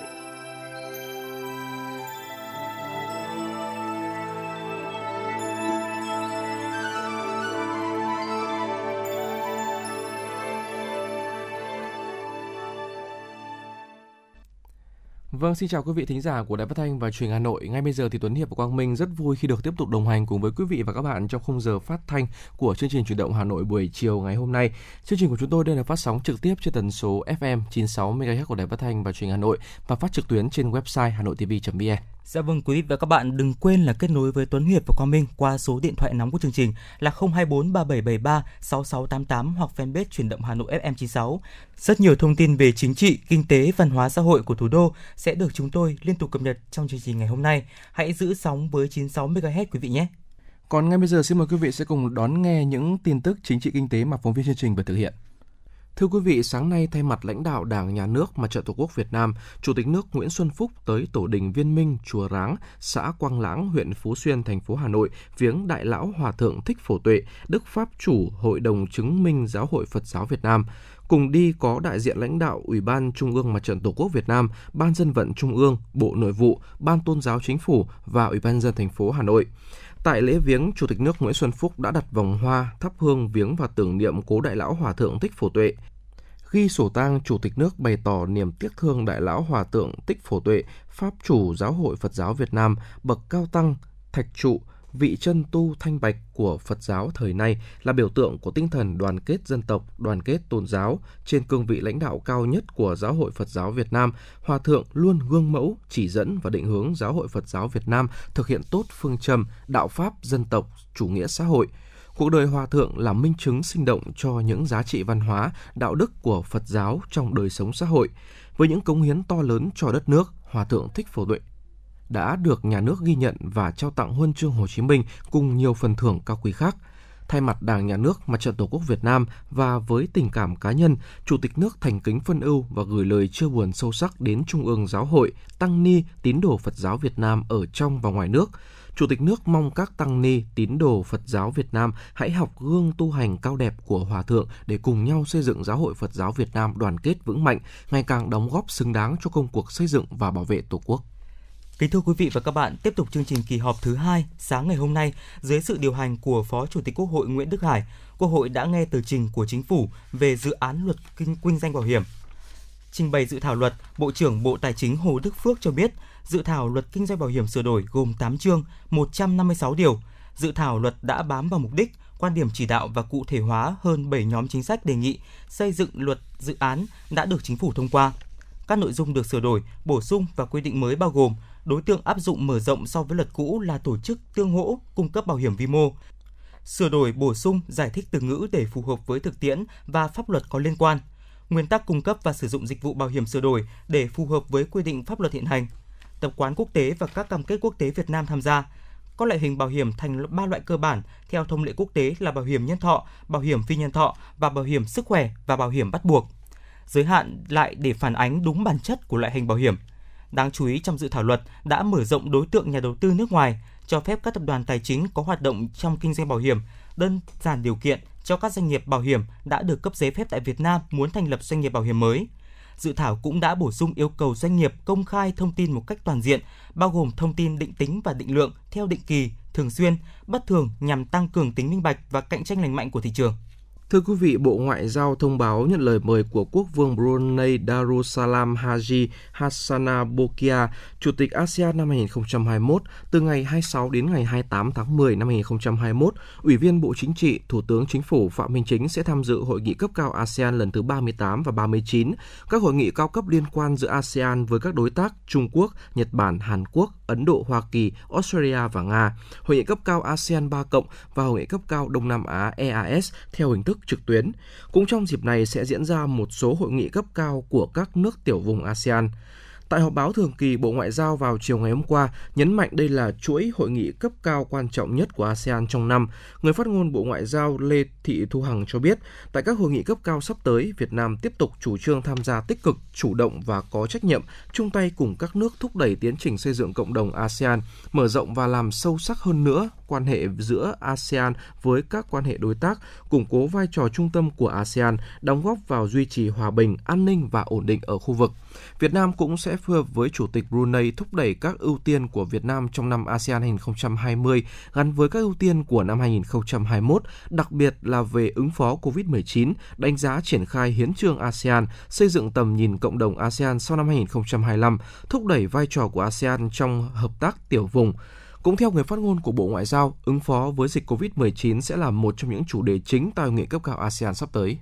Nhận lời mời của Tổng thống Hy Lạp, Phó Tổng thống Bulgaria và Chủ tịch Hội nghị Thượng đỉnh Phụ nữ Toàn cầu, Ủy viên Trung ương Đảng, Phó Chủ tịch nước Võ Thị Ánh Xuân sẽ thăm Hy Lạp, Bulgaria và tham dự Hội nghị Thượng đỉnh Phụ nữ Toàn cầu tại Lisbon, Bồ Đào Nha và tiến hành một số hoạt động song phương tại Bồ Đào Nha từ ngày hai mươi lăm tháng mười đến ngày hai tháng mười một năm hai nghìn không trăm hai mươi mốt. Người phát ngôn Bộ Ngoại giao nhấn mạnh, việc Phó Chủ tịch nước Võ Thị Ánh Xuân tham dự Hội nghị Thượng đỉnh Phụ nữ Toàn cầu tại Bồ Đào Nha năm hai không hai mốt và thăm các nước Hy Lạp, Bulgaria nhằm giới thiệu chủ trương và chính sách, pháp luật, nỗ lực thành tựu nổi bật của Việt Nam trong đảm bảo bình đẳng giới cũng như góp phần thúc đẩy quan hệ song phương của Việt Nam với các nước. Dự kiến Phó Chủ tịch nước sẽ có bài phát biểu quan trọng tại lễ khai mạc và đại diện cho Việt Nam nhận giải thưởng lãnh đạo quốc gia tại lễ trao giải lãnh đạo nữ trong khuôn khổ hội nghị. Gặp gỡ lãnh đạo tại các nước tham dự Hội nghị Thượng đỉnh Phụ nữ Toàn cầu, gặp gỡ Chủ tịch Hội nghị Thượng đỉnh Phụ nữ Toàn cầu. Tại Hy Lạp, Bulgaria và Bồ Đào Nha, Phó Chủ tịch nước Võ Thị Ánh Xuân sẽ có các cuộc hội đàm, hội kiến với các lãnh đạo cấp cao các nước, gặp gỡ cộng đồng người Việt tại sở tại, cũng như có các hoạt động song phương quan trọng. Thưa quý vị, cũng trong sáng nay, Ủy viên Ban Thường vụ Thành ủy Nguyễn Lan Hương, Chủ tịch Ủy ban Mặt trận Tổ quốc thành phố chủ trì chương trình chuyển giao kinh phí hỗ trợ mua thiết bị học trực tuyến cho học sinh có hoàn cảnh khó khăn nhân tháng cao điểm vì người nghèo năm hai không hai mốt. Theo đó, một tỷ một trăm chín mươi triệu đồng trích từ nguồn tiếp nhận ủng hộ chương trình sóng và máy tính cho em đã được Mặt trận thành phố chuyển giao đến mặt trận của bảy huyện Ba Vì, Chương Mỹ, Mỹ Đức, Phú Xuyên, Thanh Oai, Thường Tín và Ứng Hòa để hỗ trợ mua một trăm bốn mươi bộ máy vi tính trao tặng cho học sinh có hoàn cảnh khó khăn.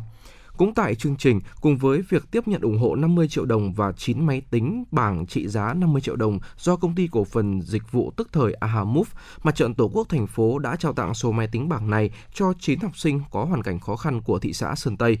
Nhấn mạnh chương trình Sóng và Máy tính cho em là điểm nhấn trong tháng cao điểm vì người nghèo năm hai không hai mốt, Chủ tịch Mặt trận thành phố Nguyễn Lan Hương đề nghị bảy huyện khẩn trương hoàn thành trước ngày hai mươi chín tháng mười việc mua và trao tặng máy tính cho các học sinh.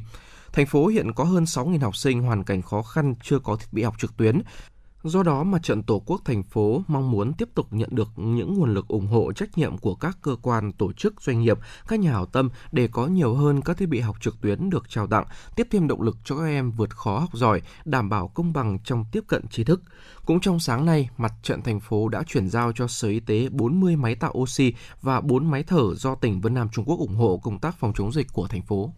Kính thưa quý vị và các bạn, Hà Nội đã ghi nhận những ca mắc covid mười chín trở về từ vùng dịch có lịch trình di chuyển rất phức tạp. Theo các chuyên gia y tế, khi quay trở lại trạng thái bình thường mới thì việc vẫn xuất hiện những nguồn lây là điều nằm trong dự tính. Tuy nhiên, những hoạt động đời sống đã được nới lỏng thì ngược lại ý thức người dân càng phải thắt chặt. Ngay sau đây xin mời quý vị và các bạn cùng lắng nghe phóng sự phản ánh về nội dung này.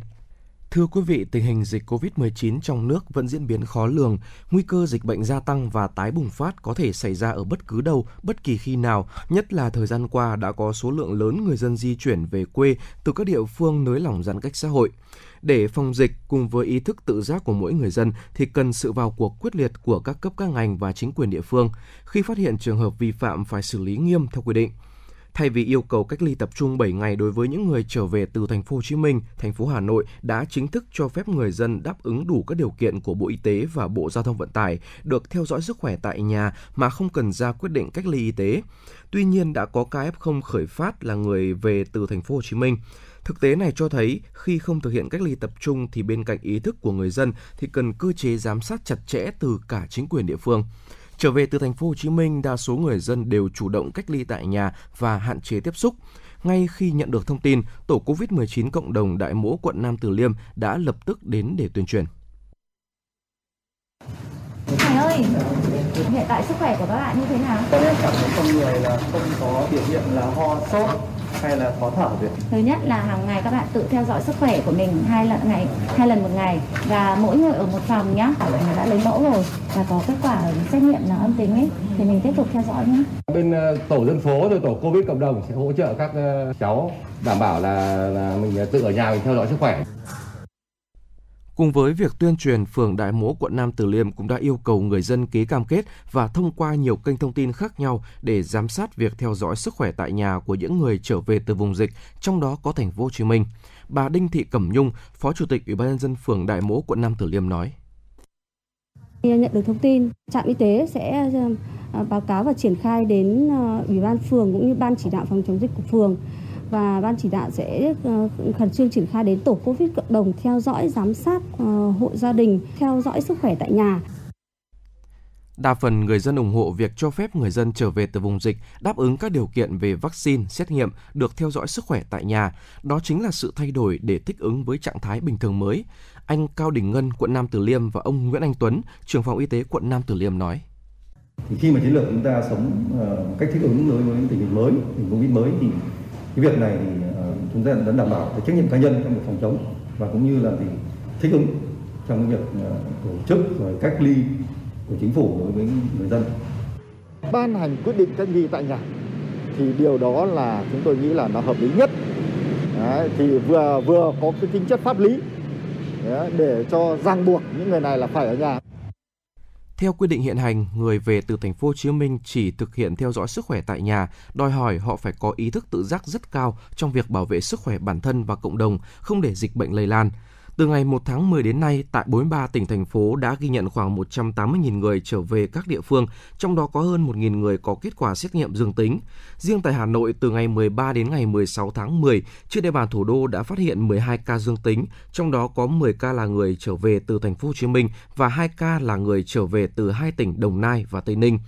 Điều đáng nói là đã có trường hợp không tuân thủ biện pháp phòng chống dịch của ngành y tế, như trường hợp nữ sinh năm một nghìn chín trăm tám mươi tư, trú tại xã Kim Lan, huyện Gia Lâm, Hà Nội, đang ở cùng bạn tại số tám phố Đình Ngang, phường Cửa Nam, quận Hoàn Kiếm. Từ ngày mười một đến ngày mười hai tháng mười, chị này đã đi ô tô chung từ thành phố Hồ Chí Minh về Hà Nội. Sau đó bệnh nhân đã đi đến nhiều nơi và tiếp xúc với rất nhiều người trên địa bàn thành phố. Chỉ đến hai mươi ba giờ ngày mười lăm tháng mười, khi nhận được thông tin hai người đi cùng ô tô từ thành phố Hồ Chí Minh ra Hà Nội đã trở thành ép không, chị mới làm test nhanh. Sau khi phát hiện mình đã nhiễm bệnh, chị mới thông tin cho trạm y tế phường Cửa Nam.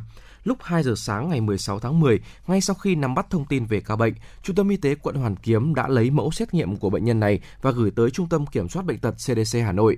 Kết quả xét nghiệm rờ tê pê xê rờ khẳng định dương tính với virus SARS-xê o vê hai.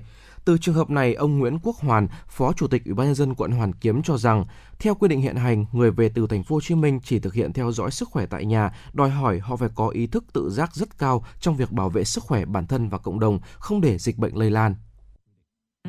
Hiện nay thì chúng tôi cũng đã giao cho Trung tâm Y tế quận để có cái tham mưu để triển khai cái việc giám sát sức khỏe tại nhà, và cùng đó thì cũng đã triển khai cái việc xét nghiệm định kỳ ngày đầu tiên là ngày thứ bảy. Theo Phó Giáo sư Tiến sĩ Trần Đắc Nhu, Cố vấn cao cấp Trung tâm Đáp ứng Khẩn cấp các sự kiện y tế công cộng Bộ Y tế, người về quê đợt này chủ yếu là từ các vùng có tỷ lệ lây nhiễm cộng đồng cao, trong số họ có thể có những ép không. Thậm chí những người đã tiêm đủ hai mũi vaccine phòng covid mười chín vẫn có thể bị nhiễm bệnh và lây cho người khác. Thực tế thời gian qua cho thấy nhiều địa phương xét nghiệm đã phát hiện được các trường hợp dương tính trong số những người về quê. Những người từ vùng dịch về có thể mang theo mầm bệnh, nếu không được phát hiện sớm sẽ khiến dịch bệnh bùng phát. Do đó, tùy theo tình hình tại từng địa phương nên cách ly tập trung hoặc cách ly tại nhà đối với người trở về từ các địa phương có dịch. Khi triển khai cách ly tại nhà, chính quyền địa phương nên huy động sự tham gia giám sát của tổ covid mười chín cộng đồng. Đặc biệt, để chủ động phát hiện ép không trong cộng đồng, kịp thời xử lý thì tất cả người dân về quê đều được xét nghiệm rờ tê pê xê rờ hoặc test nhanh kháng nguyên vào ngày đầu tiên, Phó Giáo sư Tiến sĩ Trần Đắc Phu khuyến cáo. Phó Giám đốc Trung tâm Kiểm soát Bệnh tật Hà Nội Khổng Minh Tuấn cũng cho rằng khi người trở về Hà Nội từ các vùng dịch càng nhiều thì nguy cơ số ca nhiễm sẽ nhiều lên. Để tránh nguy cơ lây lan dịch ra cộng đồng cần tinh thần tự giác của mỗi người. Người dân đi về phải ký cam kết tuân thủ nghiêm theo dõi sức khỏe tại nhà hoặc nơi lưu trú trong vòng bảy ngày, khai báo y tế, chủ động thông báo với chính quyền địa phương nơi cư trú, lưu trú để được xét nghiệm lần hai vào ngày đầu tiên và ngày thứ bảy và hướng dẫn công tác phòng chống dịch theo quy định. Đối với trường hợp có dấu hiệu bất thường về sức khỏe như ho, sốt, khó thở, đau rát họng, mất vị giác, vân vân phải thông báo ngay cho cơ quan y tế để theo dõi và tư vấn kịp thời. Các chuyên gia cũng nhận định những trường hợp trở về từ các địa phương có dịch cũng được coi như những ca nhập cảnh. Do đó, để quản lý tốt những trường hợp này, cần có sự phối hợp liên ngành thật chặt chẽ. Hiện nay, việc cung cấp danh sách những trường hợp trở về bằng đường hàng không tương đối đầy đủ, nhưng với đường bộ và đường sắt thì việc cung cấp danh sách này còn nhiều khó khăn. Vì vậy, Sở Giao thông Vận tải Hà Nội cần yêu cầu các nhà xe, hãng xe, tổng công ty đường sắt thực hiện nghiêm việc thông báo danh sách những người trở về Hà Nội từ các địa phương có dịch. Để không xảy ra các trường hợp tương tự như bệnh nhân tại phố Đình Ngang, quận Hoàn Kiếm, cần giao cho Ủy ban nhân dân các xã, phường, thị trấn ban hành quyết định cách ly, giám sát và chịu trách nhiệm về việc thực hiện theo dõi sức khỏe, cách ly tại nhà của những người về từ vùng có dịch. Nếu phát hiện trường hợp vi phạm, Ủy ban nhân dân xã, phường, thị trấn sẽ xử phạt theo quy định. Nơi nào để lây lan dịch bệnh ra cộng đồng thì Ủy ban nhân dân xã, phường, thị trấn nơi đó phải chịu trách nhiệm. Để chủ động phòng chống dịch covid mười chín trong trạng thái bình thường mới, Bộ Y tế gửi đến người dân thông điệp năm K với các nội dung chính sau đây. Khẩu trang, đeo khẩu trang vải thường xuyên tại nơi công cộng, nơi tập trung đông người. Đeo khẩu trang y tế tại các cơ sở y tế, khu cách ly. Khử khuẩn, rửa tay thường xuyên bằng xà phòng hoặc dung dịch sát khuẩn tay, vệ sinh các bề mặt, vật dụng thường xuyên tiếp xúc. Giữ vệ sinh, lau rửa và để nhà cửa thông thoáng. Khoảng cách, giữ khoảng cách khi tiếp xúc với người khác. Không tụ tập, không tụ tập đông người. Khai báo y tế, thực hiện khai báo y tế trên app en cô vi, cài đặt ứng dụng Bluezone tại địa chỉ https hai chấm hai chéo www chấm bluezone chấm gov chấm vn để được cảnh báo nguy cơ lây nhiễm covid mười chín. Khi có dấu hiệu sốt, ho, khó thở, gọi đường dây nóng của Bộ Y tế một chín không không chín không chín năm hoặc cơ quan y tế địa phương để được hướng dẫn đi khám bệnh an toàn. Việt Nam chung sống an toàn với dịch covid mười chín.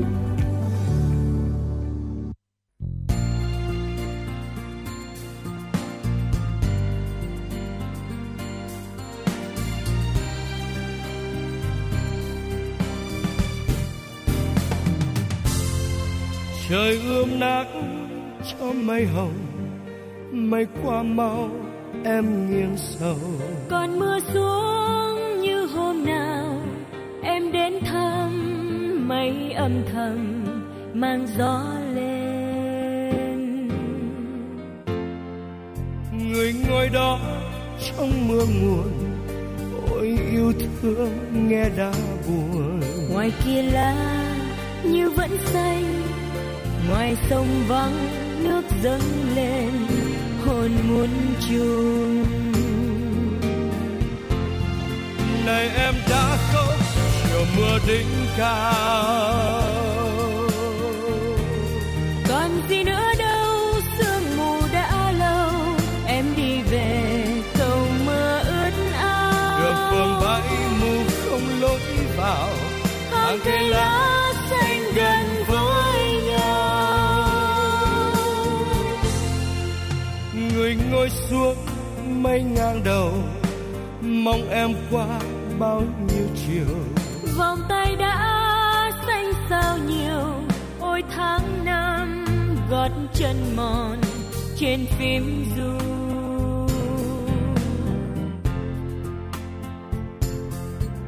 Người ngồi xuống xin mưa đầy, trên hai tay cơn đau dài. Người nằm xuống nghe tiếng ru, cuộc đời đó có bao lâu mà hững hờ.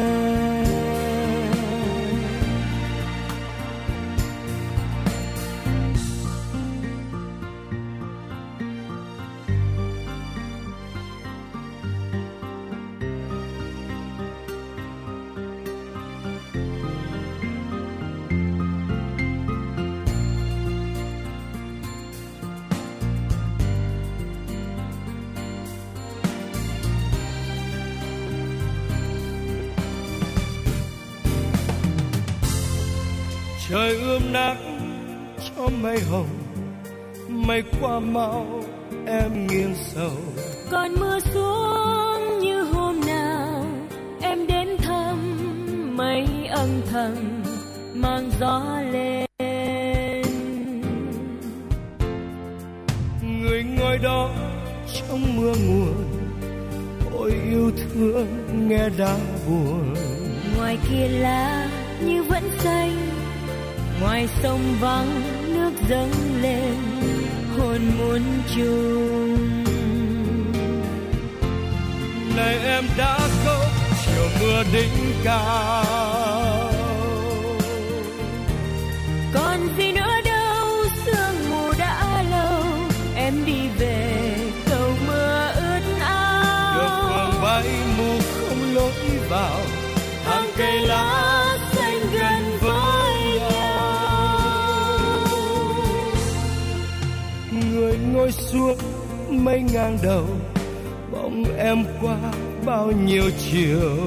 Vòng tay đã xanh sao nhiều, ôi tháng năm gót chân mòn trên phím du.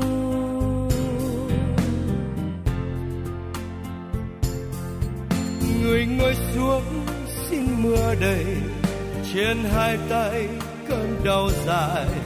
Người nằm xuống nghe tiếng ru, cuộc đời đó có bao lâu mà hững hờ.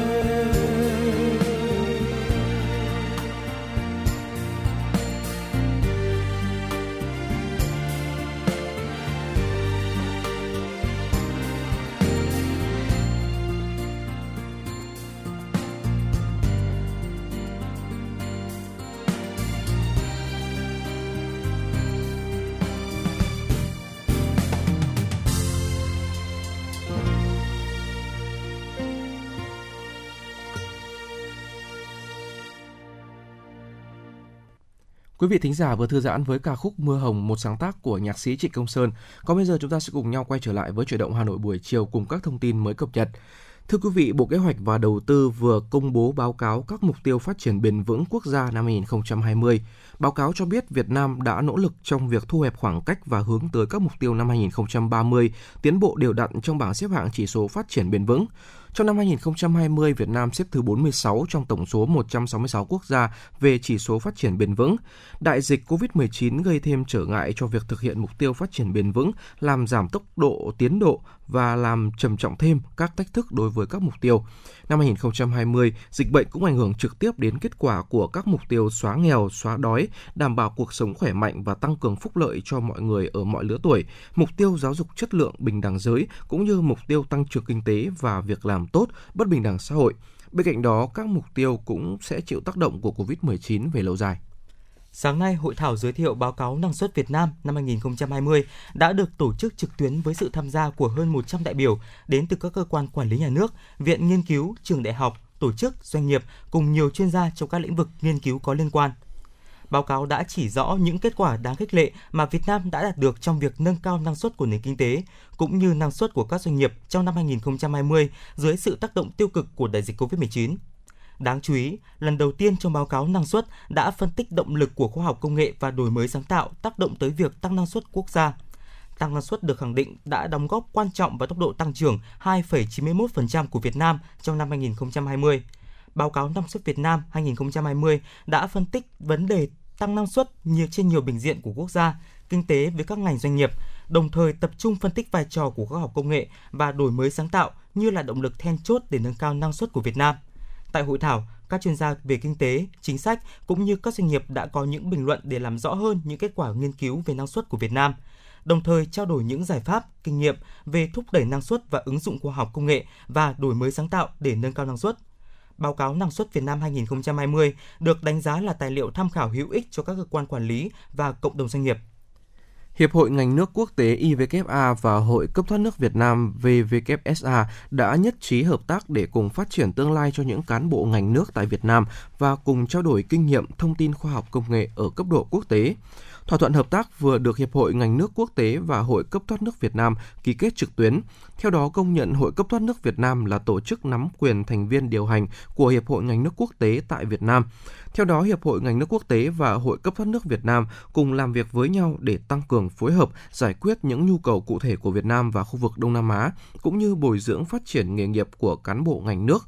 Qua sự hợp tác này, các cán bộ ngành nước của Việt Nam sẽ được nâng cao kỹ năng, năng lực nhờ mối liên kết với mạng lưới toàn cầu rộng khắp cùng trong chương trình phát triển cán bộ của Hiệp hội ngành nước quốc tế. Kính thưa quý vị và các bạn, Ủy ban nhân dân thành phố Hà Nội vừa ban hành quyết định về việc phê duyệt điều chỉnh cục bộ quy hoạch chi tiết khu đô thị Mỹ Đình mới, Mỹ Đình hai, tỷ lệ một trên năm trăm tại ô đất ký hiệu xê xê một tại phường Mỹ Đình hai, quận Nam Từ Liêm. Theo đó, ô đất điều chỉnh quy hoạch có ranh giới phía đông giáp đường Lê Đức Thọ, phía bắc giáp đường Hàm Nghi, phía tây nam giáp đường nội bộ khu đô thị Mỹ Đình hai, phía nam giáp đường Cao Xuân Huy. Ô đất có diện tích khoảng bảy nghìn bảy trăm tám mươi mốt mét vuông, gồm khoảng sáu trăm bảy mươi tư mét vuông đất nằm vào phạm vi đường giao thông nội bộ trong khu đô thị và khoảng bảy nghìn một trăm lẻ sáu mét vuông đất để thực hiện dự án. Mục tiêu của đồ án quy hoạch nhằm cụ thể hóa quy hoạch xây dựng chung của đô, thủ đô Hà Nội đến năm hai không ba mươi, tầm nhìn đến năm hai không năm mươi. Quy hoạch phân khu đô thị hát hai mươi hai tỷ lệ một trên hai nghìn đã được các cấp có thẩm quyền phê duyệt. Đồng thời nhằm khai thác và tăng hiệu quả sử dụng quỹ đất, phù hợp với nhu cầu phát triển đô thị tại khu vực, phù hợp với định hướng quy hoạch chung xây dựng thủ đô Hà Nội và quy hoạch phân khu đô thị hát hai mươi hai. Sáng nay tại hội trường Thành ủy Hà Nội số hai trăm mười chín Trần Phú Hà Đông diễn ra hội thi báo cáo viên, tuyên truyền viên giỏi khối các cơ quan thành phố Hà Nội năm hai không hai mốt. Hướng tới hội thi này, Đảng ủy khối các cơ quan thành phố và cấp ủy các chi đảng bộ cơ sở đã nghiêm túc triển khai thực hiện từ công tác chuẩn bị cho tới tuyên truyền và lựa chọn thí sinh tham gia. Mục đích tổ chức hội thi là tuyên truyền sâu rộng trong cán bộ, đảng viên, công chức, viên chức, người lao động những nội dung quan trọng và cổ vũ động viên cán bộ, đảng viên, công chức, viên chức, người lao động, đảng bộ khối phát huy sức mạnh tập thể, đoàn kết thi đua, thực hiện thắng lợi nghị quyết đại hội thứ mười ba của Đảng, nghị quyết đại hội đảng bộ các cấp nhiệm kỳ hai nghìn không trăm hai mươi đến hai nghìn không trăm hai mươi lăm. Thông qua hội thi cũng nhằm giúp các cấp ủy tổ chức cơ sở đảng nâng cao nhận thức về vị trí, vai trò, công tác tuyên truyền, tăng cường lãnh đạo, chỉ đạo tuyên truyền, tạo chuyển biến về đổi mới phương thức, nâng cao chất lượng hiệu quả công tác tuyên truyền, đáp ứng yêu cầu nhiệm vụ tình hình mới, tạo điều kiện cho báo cáo viên, tuyên truyền viên giao lưu, học hỏi kinh nghiệm, nâng cao trình độ năng lực, kỹ năng thuyết trình. Ban thường vụ Đảng ủy khối đã yêu cầu hội thi được chuẩn bị chu đáo, tổ chức nghiêm túc, tránh hình thức, đảm bảo khách quan, trung thực, công bằng, đánh giá đúng khả năng chuyên môn nghiệp vụ của báo cáo viên, tuyên truyền viên. Quý vị và các bạn đang lắng nghe chương trình Chuyển động Hà Nội chiều trên sóng ép em chín mươi sáu mê ga héc của Đài Phát Thanh Truyền hình Hà Nội. Chịu trách nhiệm sản xuất Phó Tổng Giám đốc Nguyễn Tiến Dũng, đạo diễn và biên tập Xuân Luyến Hoa Mai, kỹ thuật viên Quốc Hoàn thực hiện. Còn bây giờ, trước khi đến với những nội dung tiếp theo của chương trình, xin mời quý vị và các bạn cùng lắng nghe ca khúc Có Phải Em Mùa Thu Hà Nội.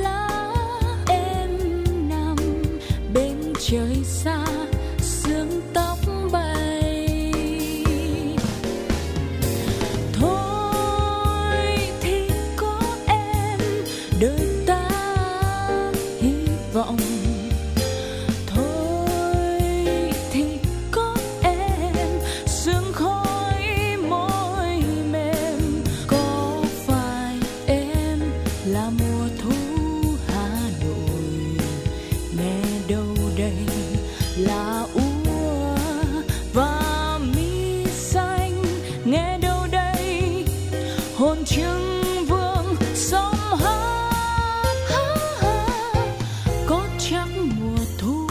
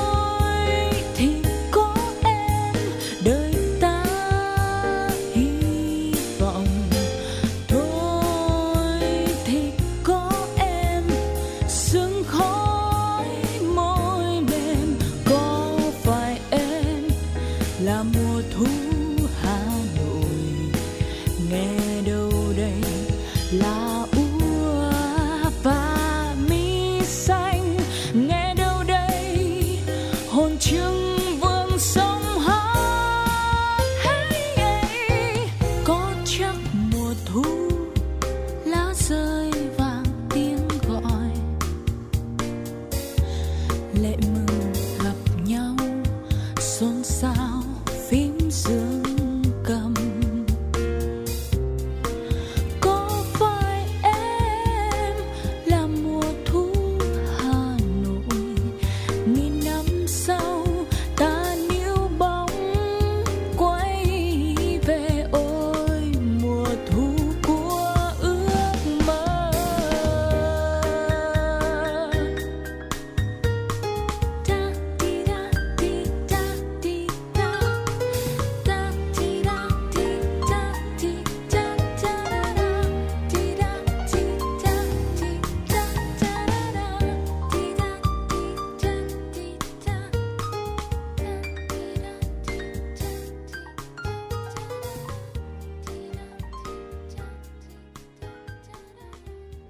Thưa quý vị thính giả, luôn bám sát các chỉ đạo của Trung ương, thành phố, hệ thống mặt trận Hà Nội và các tổ chức thành viên đã tích cực hưởng ứng, phối hợp hành động cùng các cấp ủy Đảng, chính quyền, huy động sức mạnh toàn dân vào cuộc chiến đấu chống đại dịch. Đặc biệt, thông qua phong trào toàn dân đoàn kết chống dịch do mặt trận phát động đã khơi dậy mạnh mẽ tinh thần yêu nước, tương thân tương ái trong các tầng lớp nhân dân, chung sức cùng thành phố kiểm soát dịch bệnh và nỗ lực khôi phục đà tăng trưởng kinh tế, đảm bảo an sinh xã hội. Và ngay sau đây mời quý vị cùng lắng nghe phản ánh Mặt trận Tổ quốc thành phố Hà Nội, nơi hội tụ sức mạnh phòng chống dịch covid mười chín. Thưa quý vị và các bạn, trước diễn biến phức tạp của dịch covid mười chín, Ủy ban Mặt trận Tổ quốc Việt Nam các cấp của thành phố Hà Nội đã và đang cùng cả hệ thống chính trị, các tầng lớp nhân dân chung sức đồng lòng tham gia công tác phòng chống dịch bệnh. Bằng tinh thần nhiệt huyết, tận tâm, mỗi cán bộ mặt trận đang cố gắng làm việc bằng hai, xứng đáng là trung tâm đoàn kết, hội tụ sức mạnh phòng chống dịch. Đoàn kết chống dịch, mệnh lệnh từ trái tim.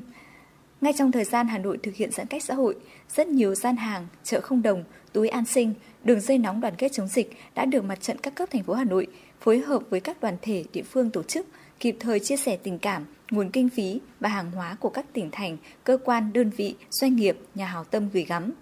Từ đó mang đến sự hỗ trợ kịp thời, lương thực thực phẩm, tiếp thêm niềm tin, nguồn lực cho những người gặp hoàn cảnh khó khăn do dịch bệnh, để không ai bị bỏ lại phía sau.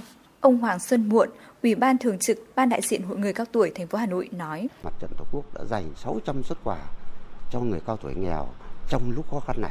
Đây là một cái tình cảm của Đảng, của Mặt trận Tổ quốc trân trọng đến người già, một miếng khi đói bằng gói cái no. Chính trong lúc khó khăn này mà nhận được quà thì tạo thêm cái niềm vui và đồng thời cũng niềm tin của người cao tuổi. Kể từ tháng năm năm hai nghìn không trăm hai mươi mốt, khi trên địa bàn phát hiện ca nhiễm covid mười chín đầu tiên đến nay, huyện Đông Anh luôn duy trì các chốt trực kiểm soát người ra vào địa bàn nhằm ngăn chặn nguy cơ lây lan.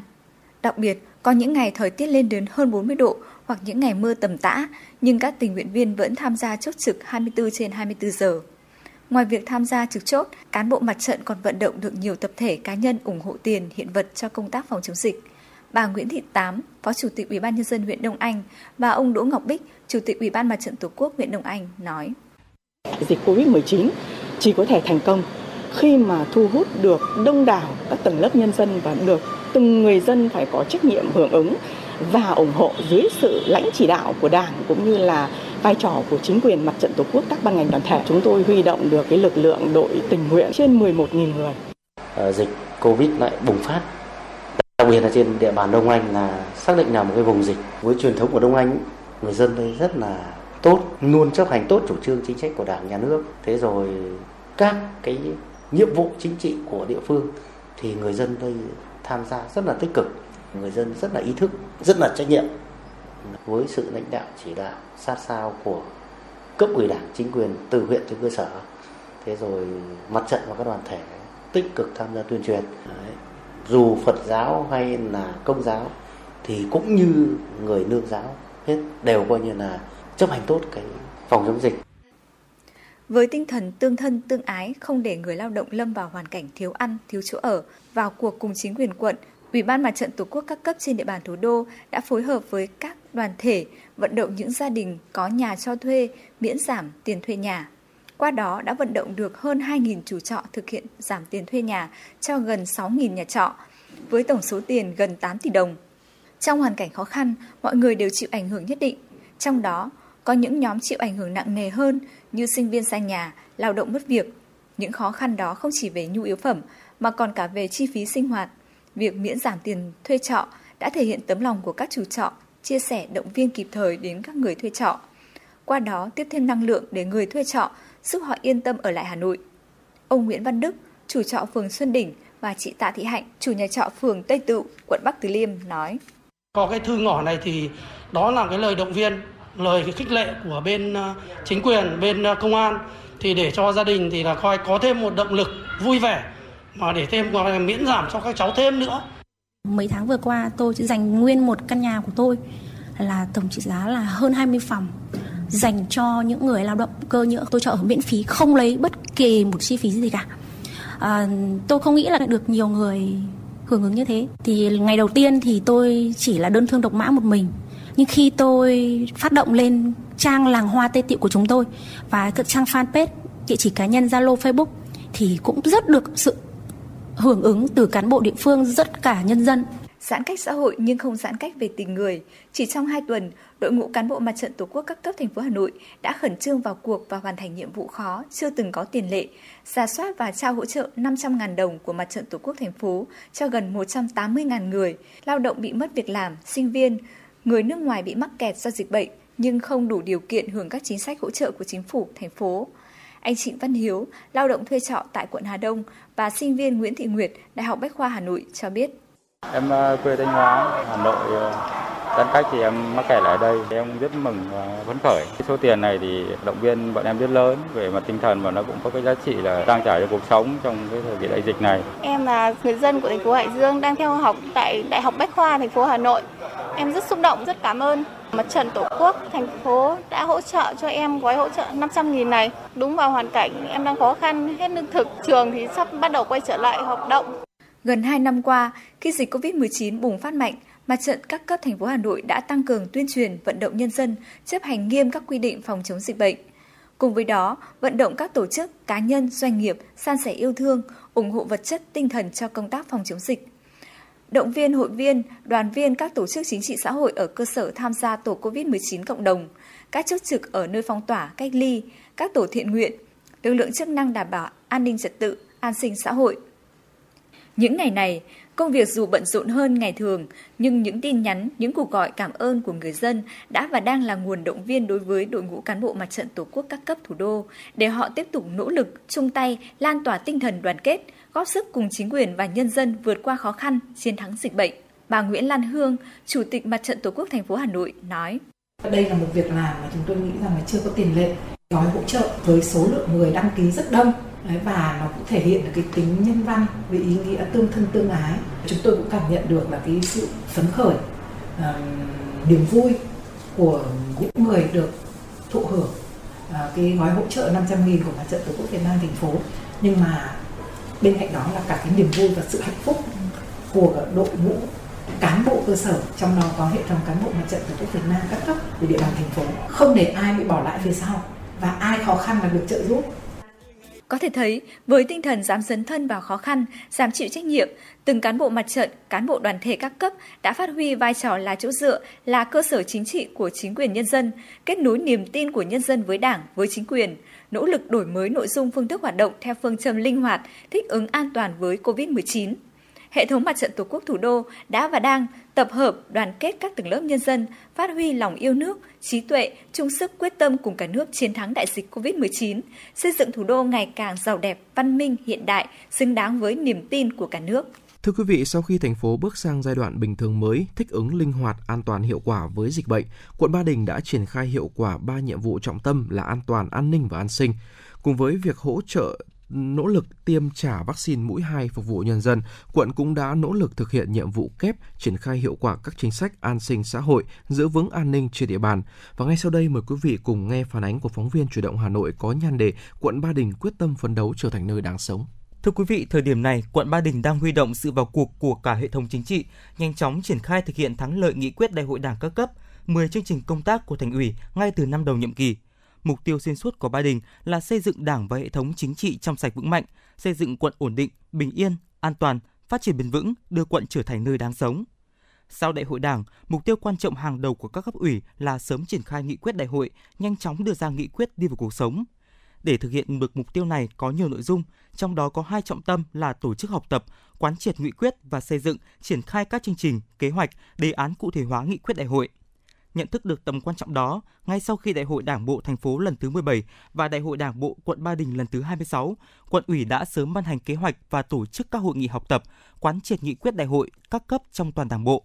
Với sự tham gia đông đảo của cán bộ đảng viên, các hội nghị của quận đều được kết nối trực tuyến xuống cơ sở, qua đó tăng cường số lượng tham gia học tập của đảng viên lên rất nhiều. Đồng thời xây dựng bảy chương trình toàn khóa của quận ủy, bám sát nghị quyết và chương trình hành động của thành ủy với năm mươi tư kế hoạch, đề án và bảy mươi tám chỉ tiêu cụ thể. Điểm nổi bật của nhiệm kỳ hai nghìn không trăm hai mươi đến hai nghìn không trăm hai mươi lăm đó là bảy chương trình công tác toàn khóa của quận ủy được ban hành ngay từ thời điểm đầu nhiệm kỳ, sớm hơn so với các nhiệm kỳ trước. Tích cực chỉ đạo, đôn đốc các tổ chức cơ sở đảng xây dựng các văn bản cụ thể hóa, trung bình mỗi đảng ủy phường xây dựng năm chương trình toàn khóa, các tổ chức cơ sở đảng trực thuộc có ít nhất một đến hai chương trình, kế hoạch cụ thể hóa nghị quyết đại hội đảng các cấp. Qua đó thể hiện tinh thần quyết tâm của Đảng bộ toàn quận trong việc khẩn trương triển khai cụ thể hóa, sớm triển khai đưa nghị quyết đại hội đảng các cấp vào cuộc sống. Bí thư quận ủy Ba Đình Hoàng Minh Tiến Dũng cho biết. Trong thời gian tới, cấp ủy đảng, chính quyền, mặt trận tổ quốc và các tổ chức chính trị xã hội từ quận đến phường sẽ đoàn kết quyết tâm hơn nữa, cùng khơi dậy khát vọng xây dựng đô thị kiểu mẫu, cùng đoàn kết đồng lòng thực hiện tốt nghị quyết đại hội các cấp nhiệm kỳ hai nghìn không trăm hai mươi đến hai nghìn không trăm hai mươi lăm. Trong giai đoạn hai nghìn không trăm hai mươi đến hai nghìn không trăm hai mươi lăm, quận quyết tâm xây dựng Đảng bộ và hệ thống chính trị trong sạch vững mạnh, xây dựng quận ổn định, bình yên, an toàn, phát triển bền vững, phát triển kinh tế theo hướng dịch vụ thương mại, tiếp tục khẳng định vị thế địa bàn trung tâm hành chính chính trị quốc gia, đi đầu về văn minh đô thị trong nhóm dẫn đầu về giáo dục đào tạo. Đến năm hai nghìn không trăm ba mươi đến hai nghìn không trăm ba mươi mốt, vào dịp kỷ niệm bảy mươi năm thành lập quận, phấn đấu là đơn vị đi đầu về an ninh chính trị, trật tự an toàn xã hội, giáo dục đào tạo, quản lý và phát triển đô thị, giữ vững và phát huy, nâng cao hơn nữa chất lượng đô thị sáng xanh, sạch đẹp, văn minh hiện đại, thực sự là nơi đáng sống. Trong bối cảnh diễn biến phức tạp của dịch covid mười chín, song trong quý một năm hai nghìn không trăm hai mươi mốt, giá trị sản xuất ngoài nhà nước toàn quận đạt hơn mười lăm nghìn bảy trăm tỷ đồng, tăng tám phẩy ba phần trăm so với cùng kỳ. Thu ngân sách trên địa bàn quận đạt một nghìn bốn trăm sáu mươi tỷ đồng, đạt hai mươi lăm phẩy ba phần trăm dự toán. Công tác đầu tư xây dựng, quy hoạch, giải phóng mặt bằng, quản lý trật tự xây dựng, văn minh đô thị, tài nguyên môi trường được quan tâm chỉ đạo thực hiện. An sinh xã hội trên địa bàn quận được đảm bảo.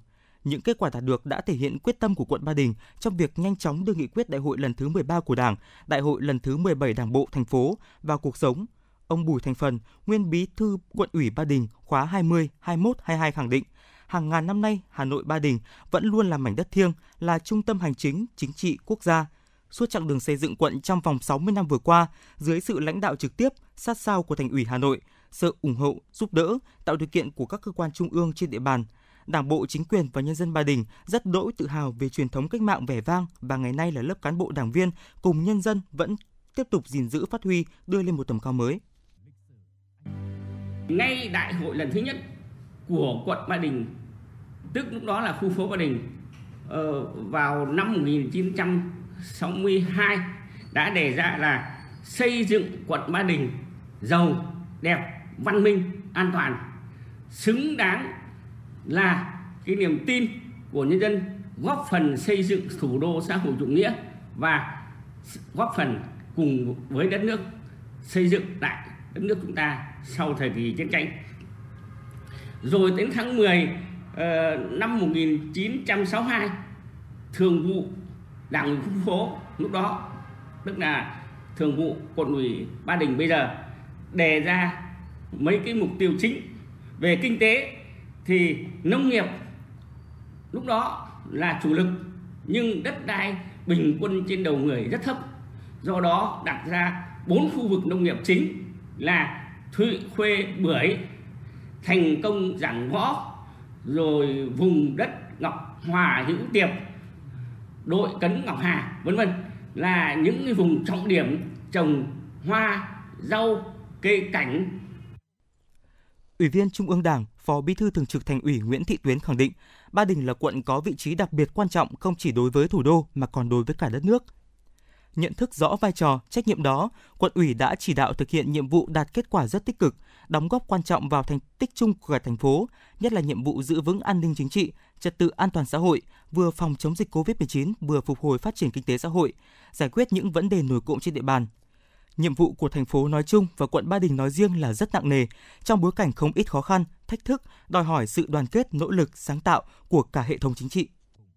Thì Thành ủy hy vọng và mong muốn tin tưởng là ở Ba Đình tiếp tục có những bước phát triển nhiều hơn nữa, đặc biệt là tiếp tục chấn chỉnh lại và phát triển cái đô thị theo đúng tinh thần là xây dựng một cái quận sáng, xanh, sạch, đẹp. Thứ hai nữa là vẫn phải tiếp tục quan tâm tới công tác xây dựng đảng và hệ thống chính trị. Đặc biệt là quận Ba Đình cùng với các quận của Hà Nội, uh, nhiệm kỳ này sẽ triển khai cái mô hình quản lý chính quyền đô thị uh, theo nghị quyết chín mươi bảy của Quốc hội và nghị định ba mươi hai của Chính phủ. Thì công tác quản lý uh, nhà nước ở địa phương, nhất là ở cấp phường, rồi cái vấn đề tự quản của người dân thì phải được quan tâm. Và một cái điểm nữa là vì là một cái quận là trung tâm chính trị hành chính quốc gia, chính vì vậy mà quận Ba Đình phải yêu cầu luôn luôn phải bảo đảm về vấn đề an ninh trật tự trong mọi hoàn cảnh để tạo điều kiện cho thành phố Hà Nội cũng như là cả nước ổn định và tiếp tục là xây dựng quận ngày càng phát triển theo đúng cái mong muốn của Trung ương cũng như là của thành phố Hà Nội trong những cái nhiệm kỳ tới. Để thực hiện mục tiêu kép vừa phòng chống dịch, vừa phát triển kinh tế xã hội và đảm bảo an ninh quốc phòng, Phó Bí thư Thường trực Thành ủy Nguyễn Thị Tuyến đề nghị quận Ba Đình tiếp tục thực hiện nghiêm các biện pháp phòng chống dịch, tuân thủ thực hiện nghiêm thông điệp năm K của Bộ Y tế, củng cố năng lực các trạm y tế cấp phường. Công an quận cần khẩn trương hoàn thiện cơ sở dữ liệu dân cư điện tử để hỗ trợ đắc lực cho công tác phòng chống dịch. Phó Bí thư Thường trực Thành ủy cũng đề nghị quận Ba Đình quan tâm đẩy nhanh tiến độ các dự án xây dựng cơ bản, phấn đấu hoàn thành chỉ tiêu thu ngân sách trong tình hình hiện nay. Cùng với đó, quán triệt thực hiện nghiêm các quyết định của Trung ương về xây dựng, chỉnh đốn Đảng, triển khai hiệu quả mô hình chính quyền đô thị, giữ vững an ninh chính trị, trật tự an toàn xã hội trên địa bàn, có kế hoạch sẵn sàng để học sinh trở lại trường học, phấn đấu để quận Ba Đình hoàn thiện các chỉ tiêu nhiệm vụ trong bối cảnh dịch bệnh diễn biến phức tạp như hiện nay. Quý vị và các bạn đang lắng nghe chương trình Chuyển động Hà Nội chiều và tiếp sau đây là những tin tức đáng chú ý. Theo thông tin từ Sở Y tế Hà Nội, đến sáng ngày hôm nay, toàn thành phố đang thực hiện còn bảy điểm đang phong tỏa, có một trăm ba mươi tư trường hợp ép không đang điều trị tại các bệnh viện trên địa bàn. Tính tổng số trong đợt dịch thứ tư từ ngày hai mươi bảy tháng tư năm hai nghìn không trăm hai mươi mốt đến nay, Hà Nội ghi nhận bốn nghìn bốn trăm hai mươi bảy ca mắc, trong đó có một nghìn ba trăm hai mươi ca tại cộng đồng tại hai mươi chín quận huyện, hai nghìn không trăm mười bốn ca trong khu cách ly tập trung, tám trăm lẻ ba ca tại khu phong tỏa, bảy mươi bảy trường hợp nhập cảnh, hai trăm mười ba trường hợp mắc tại các bệnh viện trước ngày ba mươi tháng chín. Thành phố hiện có chùm ca bệnh phức tạp tại Bệnh viện Hữu nghị Việt Đức với tổng số là một trăm hai mươi hai ca mắc, trong đó ghi nhận tại Hà Nội là một trăm lẻ một ca, bốn mươi sáu ca sinh sống tại Hà Nội và năm mươi lăm ca là người tỉnh khác đến chữa bệnh, hai mươi mốt ca mắc ghi nhận tại các tỉnh khác. Hà Nội đang thực hiện sắp giám sát chặt chẽ người về các địa phương có dịch. Đến nay đã rà soát lấy mẫu xét nghiệm ba nghìn bảy trăm ba mươi hai người từ các tỉnh miền Nam trở về.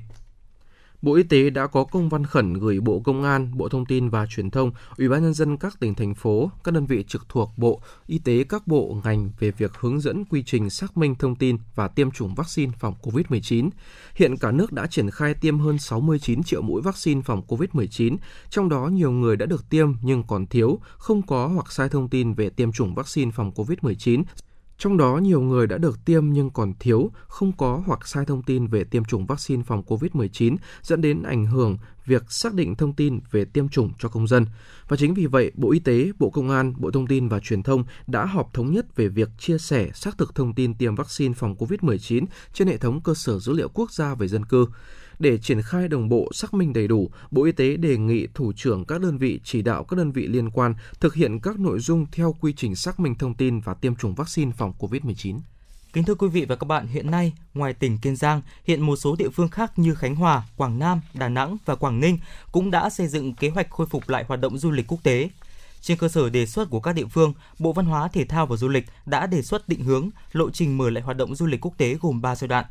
Cụ thể, giai đoạn một, từ tháng mười một năm hai nghìn không trăm hai mươi mốt, thí điểm đón khách quốc tế theo các chương trình du lịch trọn gói, thông qua các chuyến bay thuê bao, chuyến và chuyến bay thương mại tại thành phố Phú Quốc, Kiên Giang, Cam Ranh, Khánh Hòa, Quảng Nam, Đà Nẵng. Giai đoạn hai, từ tháng một năm hai nghìn không trăm hai mươi hai, sẽ mở rộng phạm vi đón khách du lịch quốc tế, kết nối đến các điểm thông qua các chuyến bay thuê bao và quốc tế thường lệ, khách có thể tham gia các chương trình du lịch kết hợp nhiều điểm đến, trước mắt kết nối với Phú Quốc, Kiên Giang, Nha Trang, Khánh Hòa, Đà Nẵng, Quảng Nam, Quảng Ninh. Giai đoạn ba từ cuối quý hai năm hai không hai hai mở cửa lại hoàn toàn đối với thị trường quốc tế với điều kiện đảm bảo các phương án phòng chống dịch theo quy định. Thưa quý vị, Bộ Giáo dục và Đào tạo vừa ban hành công văn gửi các sở giáo dục và đào tạo về việc thực hiện các biện pháp củng cố, tăng cường chất lượng dạy và học khi học sinh trở lại trường học tập. Theo đó, Bộ yêu cầu các sở chỉ đạo các cơ sở giáo dục mầm non, giáo dục phổ thông, giáo dục thường xuyên chủ động rà soát, đánh giá, phân loại kết quả học tập trực tuyến qua truyền hình của các nhóm đối tượng học sinh để điều chỉnh kế hoạch giáo dục của nhà trường phù hợp điều kiện thực tế và tình hình kiểm soát dịch cô vít mười chín tại địa phương. Khi học sinh mới trở lại trường, nhà trường tổ chức tư vấn, hỗ trợ tâm lý, hướng dẫn thực hiện các biện pháp đảm bảo an toàn cho học sinh chuyển trạng thái từ học trực tuyến, học qua truyền hình sang học tập trực tiếp tại các trường. Các trường tổ chức ôn tập, củng cố, bổ sung nội dung kiến thức phù hợp với các nhóm đối tượng học sinh có điều kiện học trực tuyến, dạy bổ sung những nội dung kiến thức còn thiếu, kết hợp với ôn tập, củng cố nội dung kiến thức phù hợp với các nhóm đối tượng học sinh không có điều kiện học trực tuyến, nhất là đối với các học sinh không tiếp cận được truyền hình, học sinh chuyển trường do phải di chuyển nơi cư trú để phòng tránh dịch bệnh. Nhà trường sử dụng hiệu quả thời gian học sinh được đến trường để tiếp tục tổ chức dạy học trực tuyến các nội dung cơ bản, cốt lõi theo các văn bản hướng dẫn điều chỉnh nội dung dạy học của Bộ Giáo dục và Đào tạo phù hợp với điều kiện của nhà trường và đối tượng học sinh, tránh gây áp lực quá tải đối với học sinh. Việc kiểm tra đánh giá định kỳ theo hình thức trực tiếp tại trường cần được thực hiện sau một thời gian học sinh đã được ôn tập, củng cố, bổ sung nội dung kiến thức. Bộ Giáo dục và Đào tạo vừa ban hành quy định về đảm bảo an toàn phòng chống dịch cô vít mười chín đối với cơ sở giáo dục mầm non, giáo dục phổ thông, giáo dục thường xuyên và quy định về đảm bảo an toàn phòng chống dịch cô vít mười chín đối với cơ sở giáo dục đại học, học viện, cao đẳng sư phạm và khu ký túc xá. Theo đó, với bậc mầm non, giáo dục phổ thông, giáo dục thường xuyên, trước khi học sinh đến trường, cơ sở giáo dục phải xây dựng kế hoạch giáo dục, kịch bản, giải pháp sẵn sàng ứng phó với các tình huống dịch bệnh, đảm bảo cơ sở vật chất, trang thiết bị vệ sinh môi trường, y tế tại trường học, yêu cầu học sinh, cán bộ, giáo viên thực hiện nghiêm các biện pháp phòng chống dịch. Khi học sinh đến trường phải đảm bảo học sinh được giao nhận tại cổng trường, kịp thời bổ sung trang thiết bị phòng dịch như nước sát khuẩn, xà phòng rửa tay, phân công cán bộ giám sát công tác phòng chống dịch. Khi kết thúc buổi học phải đảm bảo học sinh, cán bộ, giáo viên, nhân viên giãn cách hợp lý, đeo khẩu trang khi rời trường trở về nhà. Tương tự với các trường đại học, học viện, cao đẳng sư phạm cũng phải đáp ứng các yêu cầu về xây dựng kịch bản giáo dục, giải pháp sẵn sàng ứng phó với các tình huống dịch bệnh, đảm bảo trang thiết bị phòng dịch, tuyên truyền với cán bộ, giảng viên, sinh viên về thực hiện nghiêm các biện pháp phòng chống dịch. Với các khu ký túc xá phải phân công cán bộ thường xuyên kiểm tra, giám sát công tác phòng chống dịch, thực hiện việc đeo khẩu trang khi khai báo y tế, bố trí dung dịch sát khuẩn, thiết bị phục vụ vệ sinh. Bộ Giáo dục và Đào tạo cho hay các quy định này đã có sự tham vấn của Bộ Y tế. Thưa quý vị, những tin tức vừa rồi cũng đã khép lại chương trình Chuyển động Hà Nội buổi chiều của chúng tôi ngày hôm nay. Mọi ý kiến đóng góp cho chương trình xin mời quý vị gửi đến email tin tức ép em chín sáu a còng gmail chấm com hoặc gọi đến số tổng đài không hai bốn ba bảy bảy ba sáu sáu tám tám. Ngoài ra quý vị cũng có thể tương tác cùng với chương trình qua fanpage Chuyển động Hà Nội ép em chín sáu và nghe lại chương trình trên hệ thống Apple Podcast. Cảm ơn sự đồng hành của quý vị và các bạn. Xin kính chào và hẹn gặp lại. Và trước khi khép lại chương trình, mời quý vị sẽ cùng thưởng thức ca khúc Việt Nam quê hương tôi.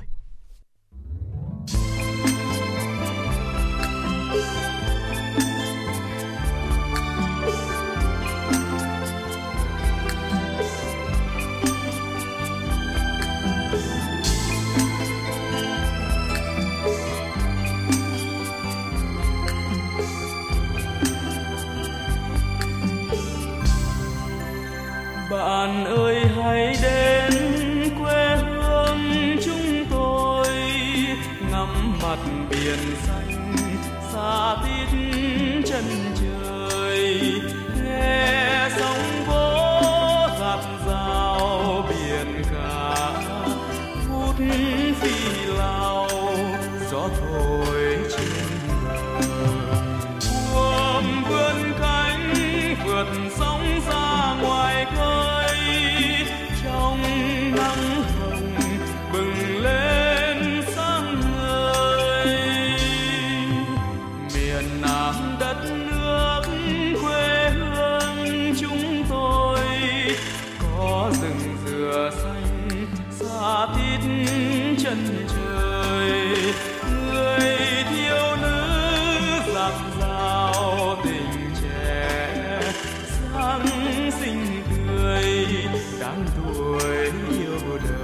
Hãy